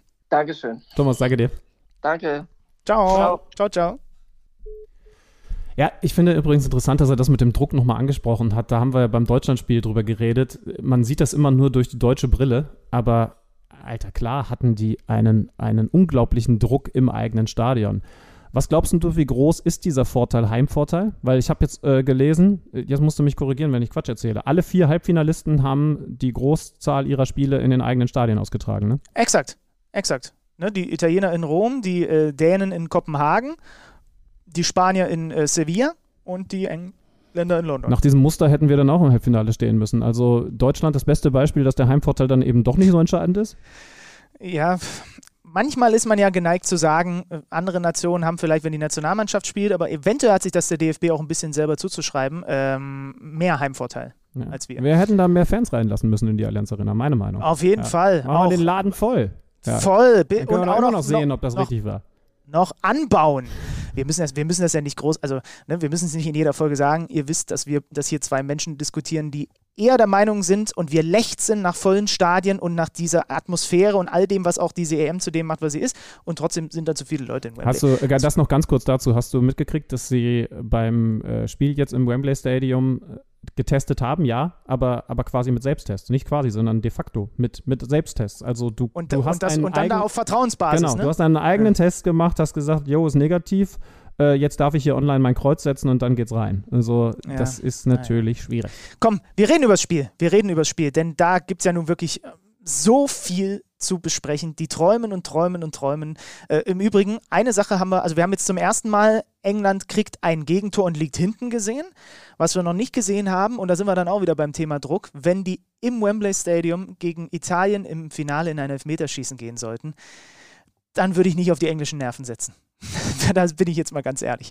Also trotz, der, trotz des Heimvorteils dann, weil der Druck muss dann ja, also unmenschlich sein. Stell dir vor, es steht irgendwie äh, vier, äh, du musst irgendwie einen noch, einen reinmachen, sonst bist du raus und dann läuft da Harry Kane hin oder so und b- bis nach Deutschland werden wir spüren, wie die ganze Insel jetzt auf seinen Schultern liegt. So, aber mein Gott, es ist ja noch nie eingetreten. Wer, wer ist denn gerade, muss ich jetzt ganz doof fragen, wer ist denn gerade Kapitän bei den Engländern? Ist das Harry Kane. Harry Kane, ja. Da habe ich aber dann schon sehr Bock drauf, dass es wieder diese Platzwahlsituationen gibt und Chiellini da mit Harry Kane steht. Also den Moment würde ich sehr genießen. Kane guckt ihn gar nicht an. Ja. Dreht sich so halb weg von ihm. Ja. Geh weg. Ja, was genau passiert, weiß ich nicht. Aber darüber können wir dann hoffentlich am Sonntag reden. Also ob es jetzt dazu kommt oder nicht, wir werden es dann erleben. Natürlich das schon mal als Hinweis. Dann am Montag auch das nochmal in der Besprechung. Wir machen es Montag, ne? Montag, Montag aus, ja. ausführlich und mit all den Emotionen, die wir dann haben. Die kamen gestern Abend logischerweise auch auf, aber darüber reden wir dann in ein paar Minuten. Erst einmal grundsätzlich die Dänen, das kann ich sagen, mit einem Auftritt, der gerade in Halbzeit eins begeisternd war. Ich habe äh, also ich hab hier gesessen. Einschränkungen? Ja. Anfangsphase, ne? An der Anfangsphase war es wieder so wie das, was Thomas gerade beschrieben hat, was ich auch, ich habe das Spiel gegen Kroatien, das war das erste Turnierspiel der Engländer kommentiert, da war es schon so, da wollten sie sie überrennen und es wäre ihnen auch, also das war so eine unglaublich wilde Anfangsphase, weil die Engländer da richtig Gas gegeben haben, da war es schon so, dass ich kurz mal ein bisschen gezuckt habe, ja, das stimmt, was, was ja. da von den Dänen kommt. Ja, ne? Da hast du recht, ja. Äh, Paulsen auf der Bank, äh, Dolberg in der zentralen Position, also in der Spitze, Damsgaard und Braithwaite auf den Flügeln, Højbjerg, was ist aus dem eigentlich geworden? De- der Mann, der einst als großes Talent bei den Bayern gefeiert wurde, der sich dann als, nee, doch nicht so gut entpuppt hat und sich aber jetzt quasi noch einmal neu entpuppt. Ich weiß nicht jetzt, also ich bin im Bereich der Insekten nicht so bewandert und ob es ein Wesen gibt, das das so kann, aber auf einmal ist das ein Mann, der gegen das Pressing von England der Anker ist für die Dänen, denn das ist das, was mich dann beeindruckt hat. Sie haben ja über mehrere Phasen, nicht mehr am Ende, da waren sie dann komplett platt, aber über mehrere Phasen, gerade in Halbzeit eins, Ballbesitzfußball gespielt und haben Lösungen gehabt. Und diese Lösungen, die hatten ganz viel mit Højbjerg zu tun. An seiner Seite Delaney fand ich auch fantastisch. Über die Außenverteidiger angeführt Mæhle haben wir natürlich schon geredet. Aber ja, du hast es gesagt, in der ersten Halbzeit war es erstmal England, das mit Schwung rausgegangen ist. Und deswegen war für mich sofort Action im Spiel. Das ist dann auch wechselhaft gewesen, was die, was so das ausschlagende Zepter und die Tendenz anging. Aber ja. ich habe vor allen Dingen da gesessen und habe gedacht, wow, geil. Also von, von, von Italien gegen Spanien hast du dir eine Menge versprochen und das hat dich nicht enttäuscht. Von dem Spiel hier habe ich mir weniger versprochen und war umso überraschter, dass es richtig gut anzuschauen war. Was du gerade ansprichst, finde ich bei den Dänen, solange sie noch Luft hatten, fand ich es so krass, die haben immer diese Gradlinigkeit in ihrem Spiel nach vorne. Also du hast recht, sie haben Ballbesitzfußball gespielt, aber irgendwann legt einer den Schalter um und dann wollen die zum gegnerischen Tor. Und weißt du, was das Krasse ist? Das kriegen die auch einfach hin. Ja, weil sie, aber, aber das nicht falsch verstehen, weil sie eine Mannschaft sind, die das in ihr Aufbauspiel implementiert hat. Vielleicht sogar mehr als das. Das ist ein zentraler Baustein. Ich glaube, nur die Italiener halten bei diesem Turnier mit dem Steilklatschspiel der Dänen mit. Und das finde ich beeindruckend.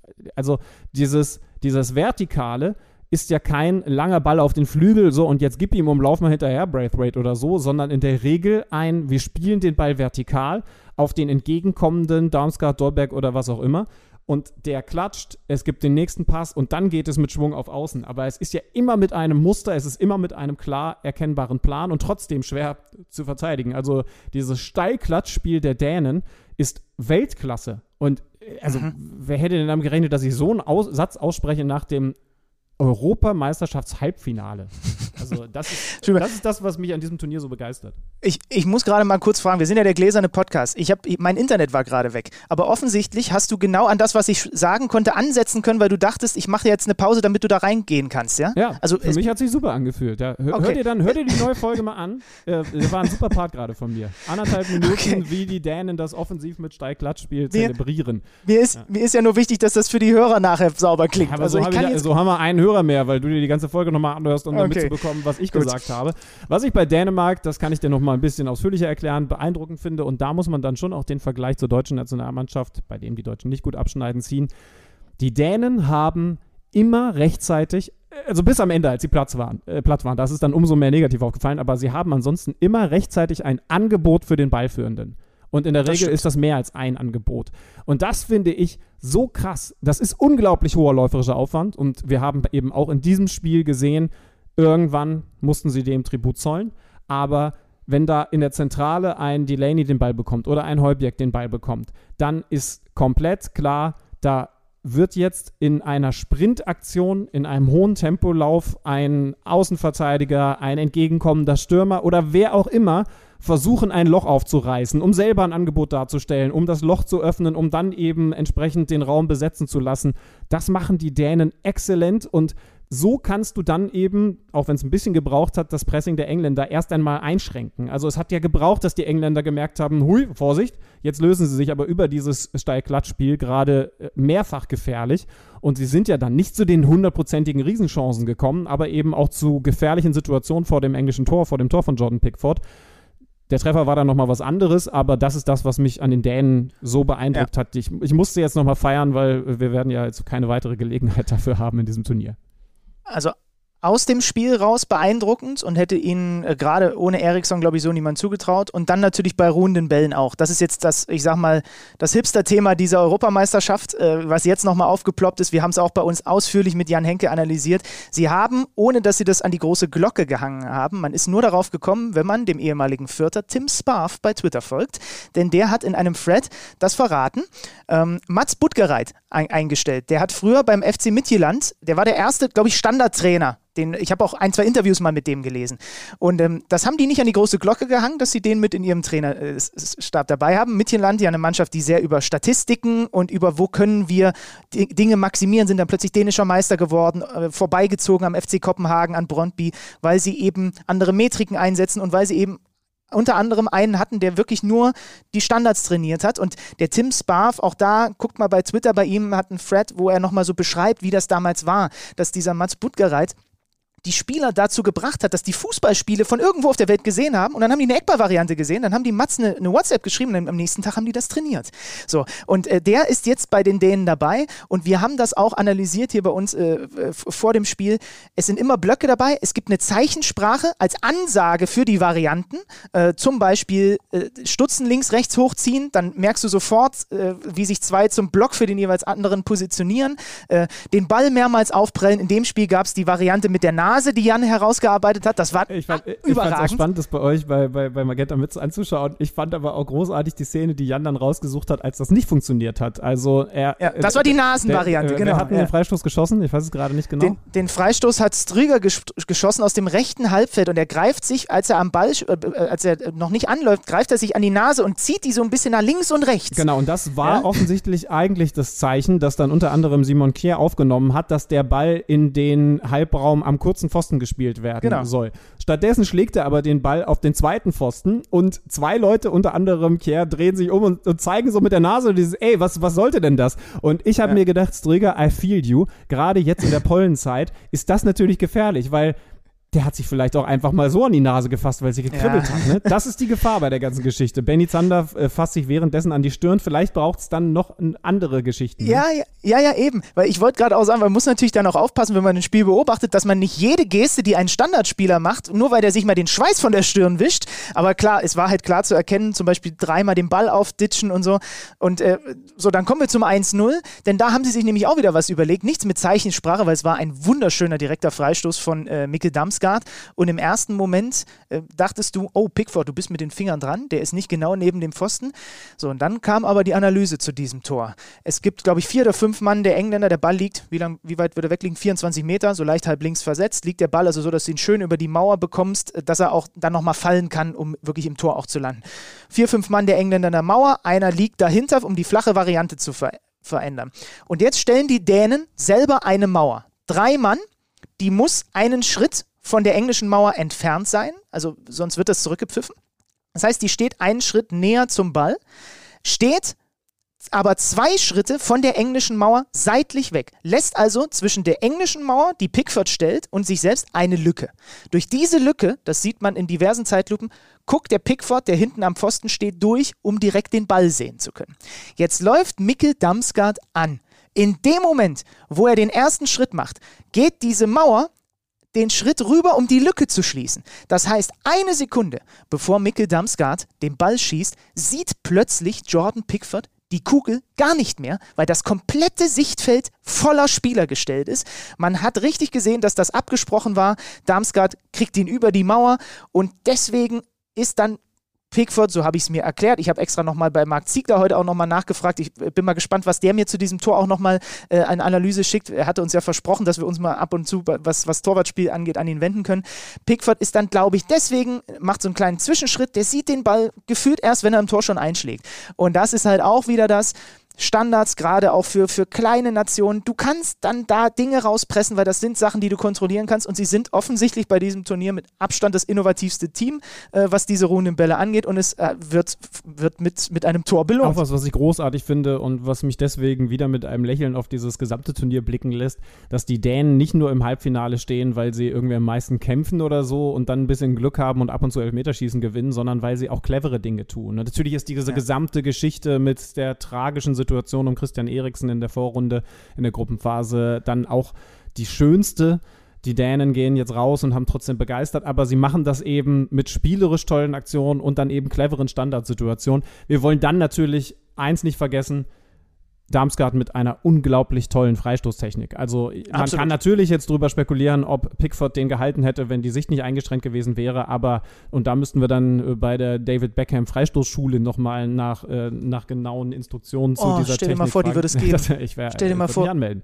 Ja. Oh. Wobei man ganz ehrlich sagen muss, diese Freistoßtechnik, die Damsgaard da anwendet, ist nicht die von David Beckham, denn was Damsgaard Stimmt. da macht, ist das, was Cristiano Ronaldo seit sechshundert Freistoßversuchen funktio- äh, versucht zu machen. Er bringt Topspin in den Ball. Also ja. es gibt Ronaldo trifft nur genau. Ähm, aber, aber jeder, der das schon mal auf dem Platz versucht hat, der kann zumindest nachvollziehen, dass du diesen Ball auch wirklich auf den Millimeter genau treffen musst, und dieses Klapp-Ding, äh, dieses, dieses Abklappen, sodass du überhaupt einen Topspin in den Ball bekommst, muss eben auch perfekt passen. Und er schießt ihn dadurch eben auch so hart, weil er eben weiß, mit Topspin kriege ich dann entsprechend auch Rotation in den Ball, sodass er rechtzeitig fällt. Und ähm, das, das macht diesen Freistoß so exzellent. Wenn ihr ab und zu Freistöße auch von Cristiano Ronaldo seht, die dann zwanzig Meter über dem Tor landen, und euch fragt, ey, wie kann ein Profi, der so viel Geld verdient, denn einen Freistoß, einen ruhenden Ball, wo doch eigentlich nichts irgendwie an Vater Zufall dazukommen kann, so doll übers Tor schießen? Es hat mit genau dieser Technik zu tun, dass du den Ball eben so perfekt treffen musst und natürlich auch mit Risiko triffst, weil du halt weißt, wenn du ihn nicht ganz perfekt triffst, dann kriegt er keinen Topspin, sondern im Zweifel sogar Unterschnitt und geht dann eben weit nach oben ab. Und das sieht dann lächerlich aus, aber es ist eben auch ein enormes Risiko, und du musst ihn wirklich so präzise spielen, um ein so tolles Freistoßtor, wie Damsgaard da geschossen hat, zu schießen. Zehn Minuten später fällt dann trotzdem noch vor der Pause der Ausgleich für die Engländer. Ähm, auch da können wir mal kurz in die Analyse reingehen, weil, natu- weil Harry Kane wieder...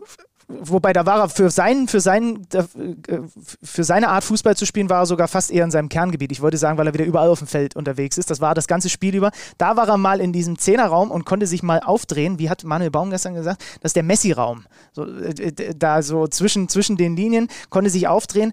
Äh, Højbjerg kommt von der Seite nicht mehr rechtzeitig hin, und es sticht keiner aus der Fünferkette raus. Das hat, äh, hat Manuel gestern noch gesagt, hätte er gerne gehabt, weil deswegen spielst du unter anderem mit einer Fünferkette, dass einer davon dann halt auch auf diesen Raum draufgehen kann. Du hast ja immer noch hinten dann die Vier, ne? Also du, du hast diesen einen, der da, der da den äh, Kane vielleicht noch schneller eher erkennen muss, wie auch immer, unter Druck setzen kann. Der spielt den Steckpass auf äh, Bukayo Saka, und der äh, legt ihn quer, und dann haut ihn Kier vor Sterling ins eigene Tor. Das elfte Eigentor Tor bei diesem Turnier zum eins zu eins. Hat Kane wirklich viel gemacht bei diesem Spiel. Nochmal mehr als in den letzten Spielen, dass er sich mal hat fallen lassen aus der zentralen Stürmerposition. Das ist und, irre. Also wo der ja. überall war, das Spiel, ich habe drauf geachtet, ein Achter, Sechser, teilweise hat er sich auf der Mittellinie als so verkappter Linksverteidiger den Ball abgeholt. Was du bei dem nie sagen kannst, ist, dass er nicht im Spiel ist, also dass er nicht involviert ist. Ja, manchmal er schon. Also, in dem, also, also es ist nicht so, dass er immer so krass unterwegs ist, aber mhm. also er hat auch Spiele, wo ich das Gefühl habe, also auch im Verein, wo ich das Gefühl habe, jetzt sagt ihm sein Trainer, erinnere dich an unser Gespräch mit, äh, wer war es denn, der gemeint hat, ich... Fabi Klos. Genau, Fabi Klos, ich äh, habe schon gute Gründe, mich nicht ins Mittelfeld fallen zu lassen, weil wenn dich da jemand äh, anschaut, äh, so von der Qualität eines Busquets oder Pedri bei Spanien beispielsweise, aber eben auch ähm, ein, ein, ja, wen, wen, haben wir, wen haben wir da? Also selbst ein Declan Rice, über den wir vielleicht in der nächsten Folge nochmal ein bisschen ausführlicher sprechen können, oder natürlich Mason Mount, dann sagen die auch, Alter, lasst die Sachen mit diesem technischen auf engem Raum mal bitte uns. Er kann das, und deswegen war es auch so wichtig, gerade gegen diese Fünferkette. Die Dänen haben es ja jetzt mit der Fünferkette gespielt, haben diese Variante drauf, um England da vielleicht den Zahn zu ziehen, den England uns ja mit der eigenen Fünferkette gezogen hat. In, in der Runde zuvor, äh, in, in zwei Runden Einz, zuvor. Also, einziges Spiel, ja. äh, einziges Spiel, wo die Engländer hinten, weil sie wussten, damit kriegen wir die Deutschen. Ja. Ne? Sie sind jetzt wieder zu ihrem normalen Spiel zurückgegangen. Ja. Es hat gegen Deutschland leider gereicht. Und trotzdem liegen sie eben hinten, du sagst es, machen den Ausgleich, du hast es beschrieben, in der neununddreißigsten Minute, hochklassige erste Halbzeit. Dann fiel das Niveau ein bisschen runter. Es hatte vor allen Dingen damit zu tun, dass die Dänen dann platt waren. Es wurde eine Verteidigungsschlacht. die bis in die Verlängerung gegangen ist. Hast du davor noch was zu ergänzen? Ja. Also ich habe hier noch in meinen Notizen stehen, äh, Jordan Pickford strahlt irgendwie immer Unsicherheit aus auf dem Feld. Zumindest in dem Spiel war das der Fall. Äh, dann, also bis zur fünfundfünfzigsten, also noch zehn Minuten nach der ersten Halb, äh, nach der Halbzeitpause, fand ich die Dänen noch gut. Da haben sie auch noch hier und da mal ein paar gefährliche Situationen gehabt. Dann war eigentlich nur noch England. Du sagst es, die sind da komplett dann auf dem Zahnfleisch gegangen, die Dänen. Es gab noch diese Riesenchance von Harry Maguire mit der Überparade von Kaspar Schmeichel, der den um den Pfosten lenkt. Und ähm, äh, ja, zeigt, dass er wahrscheinlich der beste Torhüter dieses Turniers ist, weil er sich halt auch viel auszeichnen musste, konnte, wie auch immer. Was für ein geiler Torhüter das ist. Äh, Maguire, der immer wieder der Zielspieler bei den englischen Standards ist. Die sind nicht so ausgefeilt, ne? Und nicht hier mit, mit, mit, mit Zeichensprache und so, aber sie haben halt eins Komma sechsundneunzig Maguire und der hat eine ganz interessante Technik, auch da haben wir gestern mal versucht, ein bisschen drauf zu achten. Der springt hoch und nach vorne, logischerweise, um an den Ball zu kommen, und er hat immer den Arm so ein, ein Teil von sich weg. Einmal hat er da auch leider den Gegenspieler Simon Kjær richtig erwischt. Wenn du den natürlich aber an den Körper kriegst des Gegners, ist das vom Gefühl her eher so, dass der Schiedsrichter schon ins Wanken gerät, ob er das tatsächlich pfeift oder nicht, weil es ist keine Schlagbewegung, sondern du hast einfach den Arm so ein bisschen vor dir und springst mit so ein bisschen nach vorne gehaltenem Arm auch mal in den Gegenspieler rein. Er hat da auch ein super Timing, die Dinger sind immer wieder genau auf seine Rübe auch serviert von den Engländern, äh, das ist schon krass zu sehen gewesen, aber auf diese, auf diese Sprungtechnik kann man auch nochmal achten im Finale von Maguire. Mæhle war relativ rausgenommen von einem wahnsinnig schnellen Kyle Walker, das ist eine Qualität, die die Engländer da auf der rechten Seite haben, die die Deutschen ebenfalls schon zu spüren bekommen haben. Mæhle hat er ansonsten ja begeistert. Und äh, dann geht es also in diese Verlängerung, in die, das muss man schon sagen, sich die Dänen so ein bisschen reingerettet haben. Es war klar, dass auch in dieser Verlängerung Dänemark hinten drin stehen wird. Sie hatten nicht mehr die Kraft, obwohl sie viel durchgewechselt haben, obwohl sie sogar einen Paulsen nochmal bringen konnten. Sie hatten nicht mehr die Kraft, um das Spiel zu spielen, was eben so begeistert, wenn sie genug Leute immer wieder in Anspielpositionen bekommen, um das dann steilklatsch zu spielen. Und dann müssen wir über die hundertvierte Minute sprechen, beziehungsweise es war wahrscheinlich so die hunderterste oder so, in der dieses vermeintliche Foul stattgefunden hat, denn mhm. in Minute hundertvier der Treffer von Harry Kane. Lass uns über das reden, was davor passiert ist. Ja, ähm, Raheem Sterling geht rechts in den sechzehner rein und es sind zwei Spieler in seiner Nähe, ich glaube Jensen und Mæhle sind es, und er kommt zu Fall. Und ich dachte erst, okay, wenn den da einer richtig kräftig erwischt, dann, äh, liebe Dänen, habt ihr euch gerade das Finale kaputt gemacht oder zumindest die Chance drauf im Elfmeterschießen. Dann kommt die Zeitlupe. Ich war mir lange nicht mehr so sicher, dass ein Elfmeterpfiff einkassiert wird, wie, wie der in dem Moment. Ähm, Danny Makkeli, der, der niederländische Schiedsrichter, kommuniziert mit dem V A R und ich denke mir, ja gut, wir saßen dann dort und ich sage, ja, wird zurückgenommen, keine Sorge. Irgendwann hat, der, hat, der, hat die Entscheidung Bestand, ähm, weil es ja doch so ein bisschen Kontakt gibt, aber ähm, das habe ich von Patrick Ittrich ja bis zum Erbrechen die letzten Wochen gehört. Ne, das klang jetzt zu negativ, du weißt, was ich meine. Äh, ist das ursächlich für den Fall? Nein, ist es nicht. Und teilweise kommt der Kontakt sogar zustande, da ist der Sterling schon auf dem Weg Richtung Boden. Ja. Und, also er kriegt ihn, ähm, er kriegt ihn von beiden Gegenspielern, ne? Von äh, seiner ja. Sicht aus gesehen rechts von Mæhle und, und links von Jensen, und hat dann selber im Interview später über den Kontakt links gesprochen, also über den, den das rechte Knie von Jensen auslöst. Ähm, ja, ich spreche hier mit dem Mann, der weiterhin der Meinung ist, dass Mats Hummels in Spiel Nummer eins dieser Europameisterschaft gegen Frankreich einen Elfmeter verursacht hat. Und auch da haben wir schon drüber geredet, ob ein Kontakt im sechzehner zwingend dann auch ein Foul bedeuten muss. Äh, ich hatte da eine andere Meinung, aber hier sind wir voll auf Linie, denn es ist eigentlich ein so nicht zu ahnender Elfmeter. Ich nehme den Schiedsrichter in dem Moment in Schutz, in dem er auf den Punkt zeigt. Im ersten in, äh, Moment. Genau. Ähm, aus der, aus der Realgeschwindigkeit, die er erstmal bewerten muss. Blöderweise ist dieser erste Moment aber vielleicht sogar der entscheidende, ja gut, ich meine, früher war es immer der entscheidende Moment, weil es sowas wie V A R noch gar nicht gegeben hat, aber es ist natürlich der entscheidende Moment. Lass uns nochmal einen Tick zurückgehen. Sterling macht das super.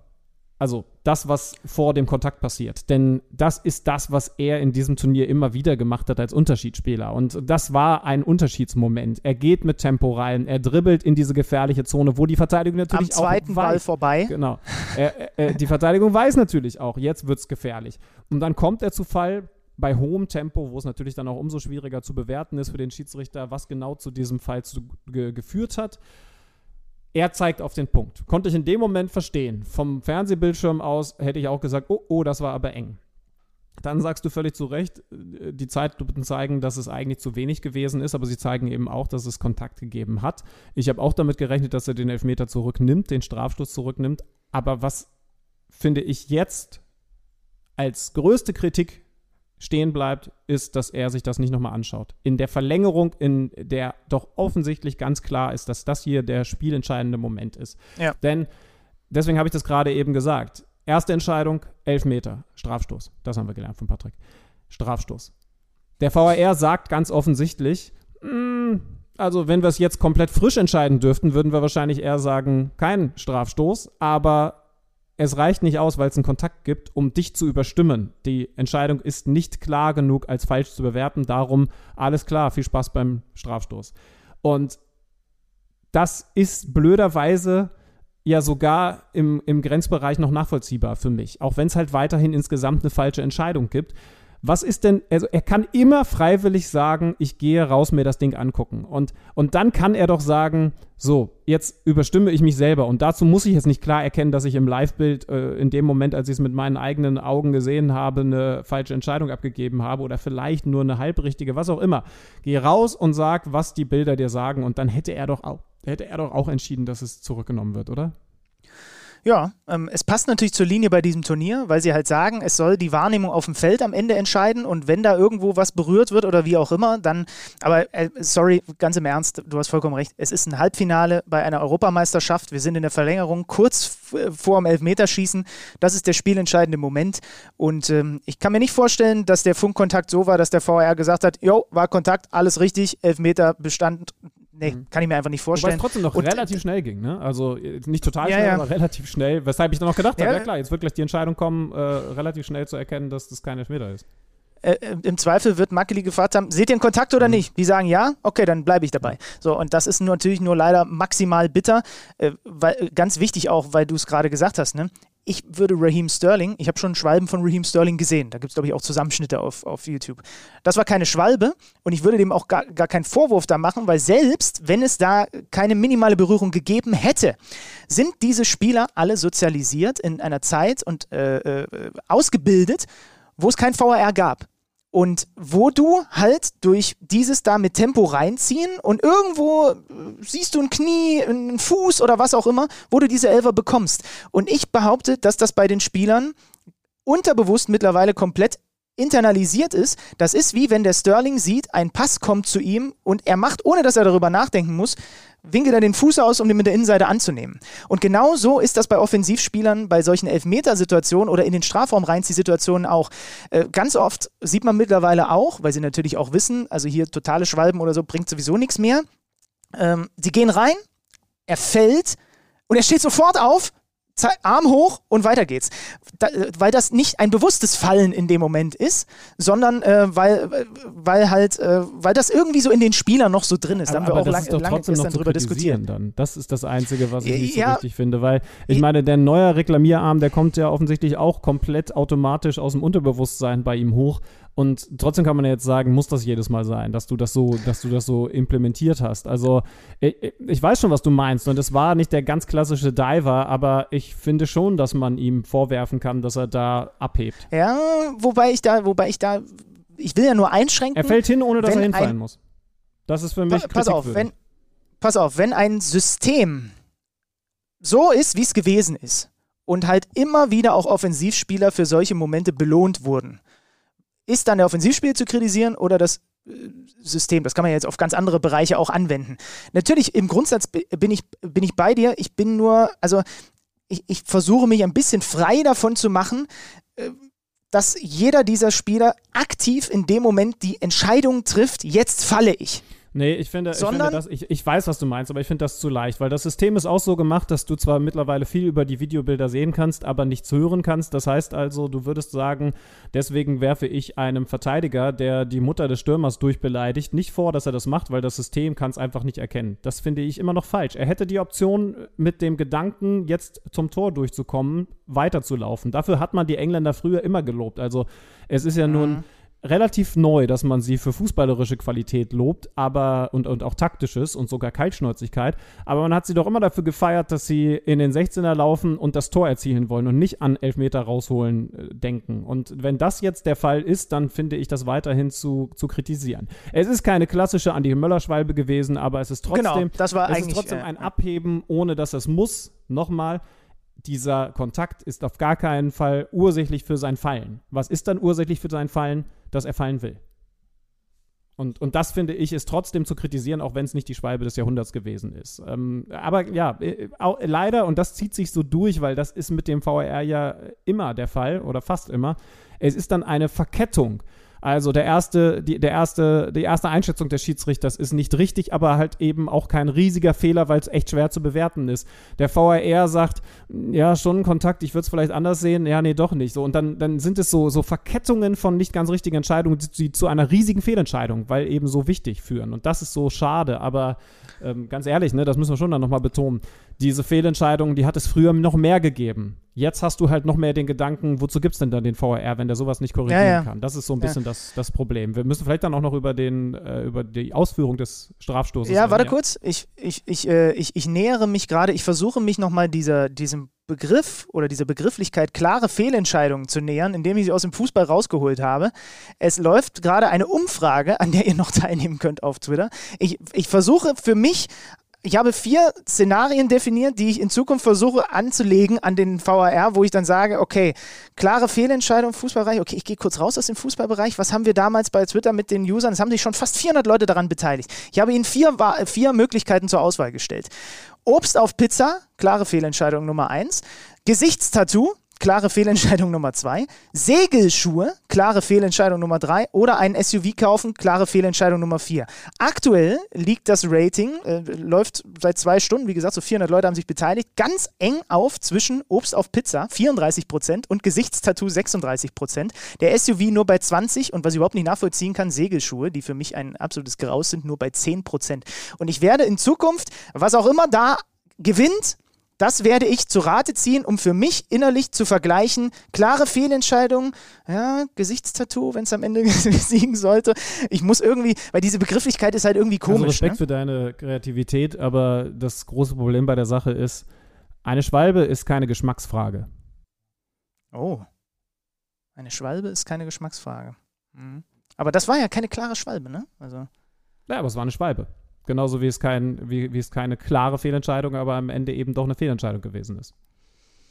Ja, ich versuche irgendwie, vielleicht muss ich auch nochmal, ich sehe äh, Patrick Ittrich ja auch nochmal dann am Finaltag, am, am, am Sonntag, ich muss mit ihm über diese Begrifflichkeit mich auch nochmal austauschen. Wenn du das eh tust, dann kannst du Patrick auch gerne nochmal auf die zweite große Nummer bei dieser Szene ansprechen, denn das haben wir jetzt noch nicht erwähnt, es lag ja auch noch ein zweiter Ball im Spielfeld. Äh, da hat, wenn ich richtig verstanden habe, Patrick relativ klar gesagt, das ist keine Sache für den V A R, also ihr habt es vor Augen, der Ball lag in der eigenen Hälfte der Dänen, ähm, da haben sogar die Auswechselspieler, die sich warm gemacht haben, den Assistenten darauf hingewiesen, aber das Spiel lief weiter und wie gesagt, der V A R kann nicht im Nachhinein sagen, da lag die ganze Zeit ein Ball im mhm. Spielfeld, deswegen darf das äh, alles nicht zählen. Wie hast du das gesehen? Also ich finde, da darf man, wenn wir das jetzt schon bei der von Martin Schwalbe getan habe, dem Schiedsrichter nicht zu viel Kritik anlasten. Also erstmal zeigt es, dass, dass die, der alte Satz, die zweiten Bälle werden immer wichtiger im Fußball, tatsächlich stimmt. ähm, Also ich halte es da eher mit Michael Ballack. Also ja, Patrick hat gesagt, das ist nichts für den V A R, aber du kannst als Schiedsrichter, wenn du der Meinung bist, das stört das Spiel, und ich meine, der ist ein, was ist er, einen halben Meter davon ist dieses Dribbling, wo Sterling in den Strafraum reingeht, ne, von diesem Ball, der da liegt, kannst du, musst du, wie auch immer, nach eigenem Ermessen das Spiel unterbrechen. So, und äh, Michael Ballack hat ganz klar gesagt, weil man als Spieler auch drauf gepolt ist, wenn da irgendwo ein zweiter Ball liegt, dann wird das Spiel eigentlich immer unterbrochen, dass es natürlich stört. Und damit ja, halt, ja. halte ich es eher auch mit der Argumentation. Ja, ja, ja, achso, nee, ich, ich meinte damit gar nicht, dass, äh, dass das äh, richtig gewesen ist, dass das Spiel weiterläuft. Das Spiel hätte meiner Meinung nach unterbrechen werden müssen, aber ich finde es super schwer für einen Schiedsrichter. Mhm. Denn der Ball liegt ja erstmal weit weg von dem gespielten Ball. Das heißt also, eine ganze Weile kann man schon sagen, ja, da läuft jetzt vielleicht gleich ein Balljunge mal kurz hin und kickt den äh, wieder rüber über die äh, Grundauslinie. Ähm, da, soweit finde ich das okay. Und dann auf einmal verlagert sich das Spiel auf diese rechte Seite und wir haben es ja gesagt, Sterling nimmt auf einmal Tempo auf und dann läuft er gefährlich nah an diesem zweiten Ball vorbei, sodass der Verteidiger davon, das kann durchaus sehr gut sein, beeinflusst wird. Mhm. Aber du verlangst ja dann in dem Moment von dem Schiedsrichter, so, jetzt ist das Spiel auf einmal da, jetzt sieht er das und jetzt muss er sofort pfeifen. Und, und das, finde ich, ist echt schwer. Das ist so das, was ich mir da gedacht habe. Und wie gesagt, das ist nichts, was man dann später zurücknehmen kann. Das heißt also, er muss dann, und die Situation gibt es so selten, dass er da nicht wirklich Erfahrung haben kann, er muss auch weniger hundertstel Sekunden dann sehen, oh, da liegt noch ein zweiter Ball, ich pfeife das jetzt sofort ab. Und, und das, finde ich, echt viel verlangt. Also, wie gesagt, es wäre richtig gewesen, aber ich finde es äh, schwierig, da den Schiedsrichter ganz krass für anzuschießen. Ich finde es erstmal immer wieder interessant, dass du Grundauslinie sagst. Das habe ich noch nie in meinem Leben gehört. Ich ja, das ist, wenn du Bas- Basketballer bist, dann, ähm, dann schleicht sich das so ein. Die Grundauslinie. Tor- Torauslinie. Okay, ja. äh, e- egal. Ich, ich verstehe, was du meinst. Ich hätte es besser gefunden, aber gut, das hast du ja auch gerade schon gesagt, wenn das Spiel unterbrochen wird, weil es halt einfach irritierend ist. So, g- glaube ich, außer für Sterling offensichtlich, aber der ist da einfach schön gemütlich dran vorbeigesprintet, aber der Ball lag wirklich so nah da dran, ähm, ja, das... Aber er läuft ja dann doch, also der Schiedsrichter kann ja nicht ahnen, dass er jetzt so nah an dem Ball vorbeiläuft, ne? Und das ist echt schwer. Mhm. Unglücklich, also super unglücklich für die Dänen, ja. Weil ich kann mir auch vorstellen, dass der Verteidiger, ich weiß gar nicht genau, wer es gewesen ist, Mæhle, da dann von beeinflusst wird, aber ich finde, das ist echt schwer zu pfeifen. Ja, ja, ähm... Ja, das würde ich, würd ich tatsächlich, glaube ich, dich unterstützen, ihm weniger zum Vorwurf machen.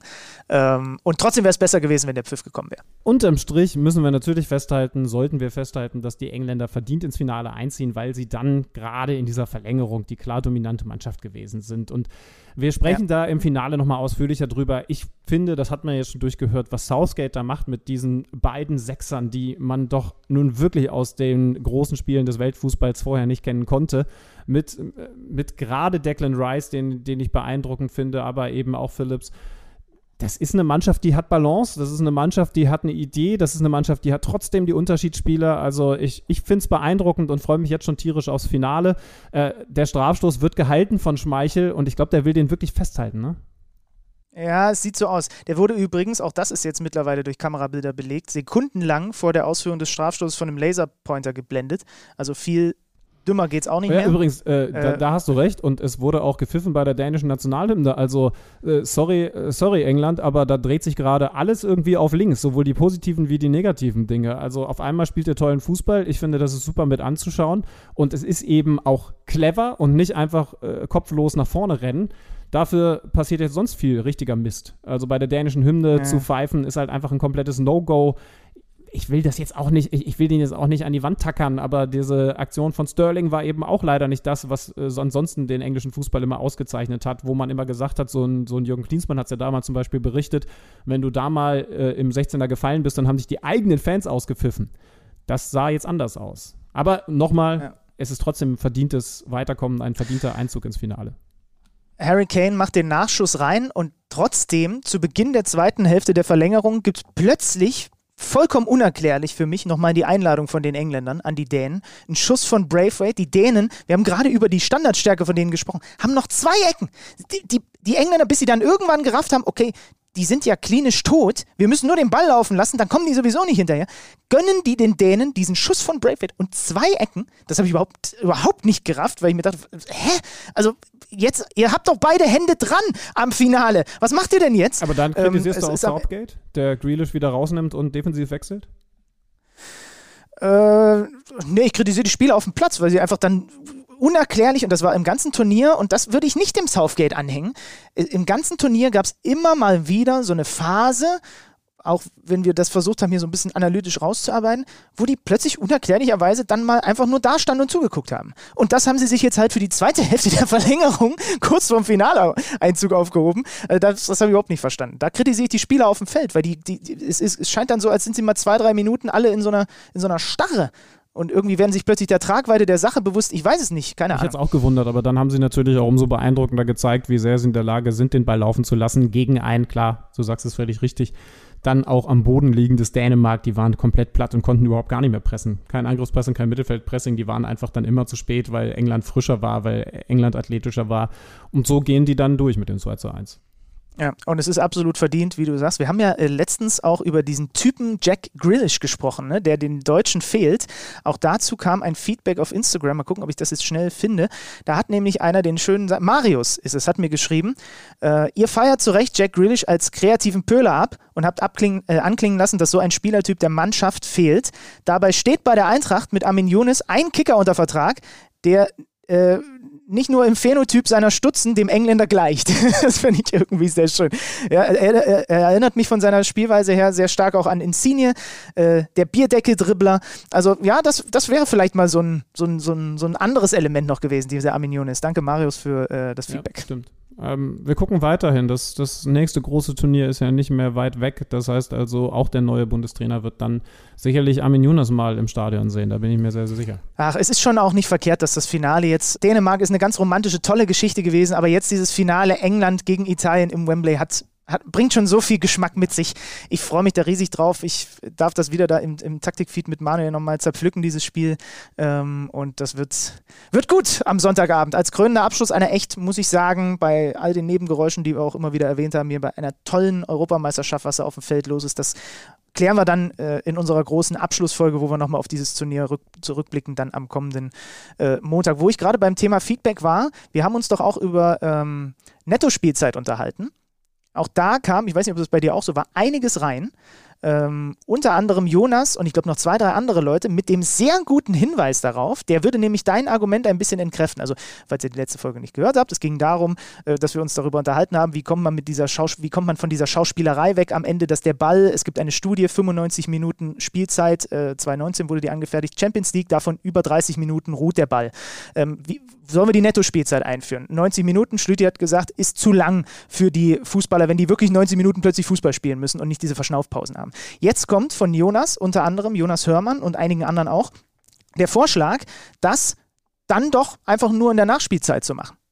Also in der Nachspielzeit plötzlich Nettospielzeit zu haben, dass auch wirklich die drei Minuten gespielt werden. Oder, ähm, ich sag mal, die letzten fünf Minuten der regulären Spielzeit. Also wenn dann wirklich die Schlussphase eingeläutet wird, sodass du im Grunde genommen den Großteil des Spiels eben auf diese Verschnaufpausen nicht verzichten musst, so wie du es gesagt hast, aber dass man einen Zeitraum definiert, an dem dann doch auf Nettospielzeit umgestellt wird, um eben hinten raus solche Sachen zu unterbinden, finde ich zumindest mal einen interessanten Gedanken. Ja, finde ich, finde ich auch. Es, es wird natürlich zu, zu anderen Diskussionen führen, dass eine Mannschaft, die zum Beispiel nach einem Hinspiel im Rückspiel auch schon von Minute eins an die Sache ruhig angehen lassen kann, da noch auf Zeit spielen kann und dann ab der achtzigsten Minute erst dafür bestraft wird. Und vielleicht haben sie in der Zwischenzeit dann äh, auch ein ein Gegentor gekriegt und äh, der Gegner spielt auf Zeit, aber kann das dann nicht mehr machen. Ne? Also sowas kann natürlich trotzdem noch passieren, aber mhm. wir wollen ja, wir wollen ja, also wir gehen ja nicht mit dem Ziel ran, den Fußball hundert Prozent fair und perfekt zu machen, sondern zu verbessern, und das könnte ein guter Ansatz sein. Ich habe das auch bekommen, so ab achtzigsten Minute waren Vorschläge bei mir.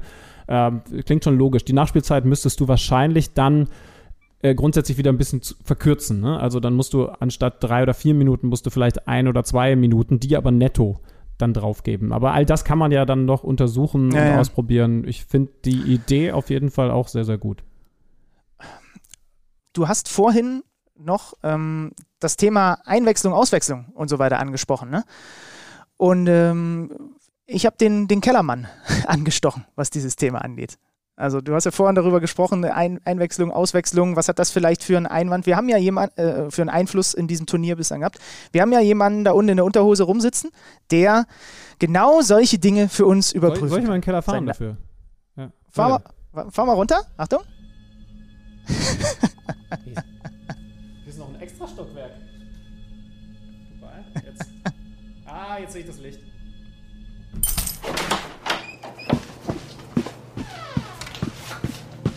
Neues aus dem Datenkeller. Präsentiert von Tipico Sportwetten.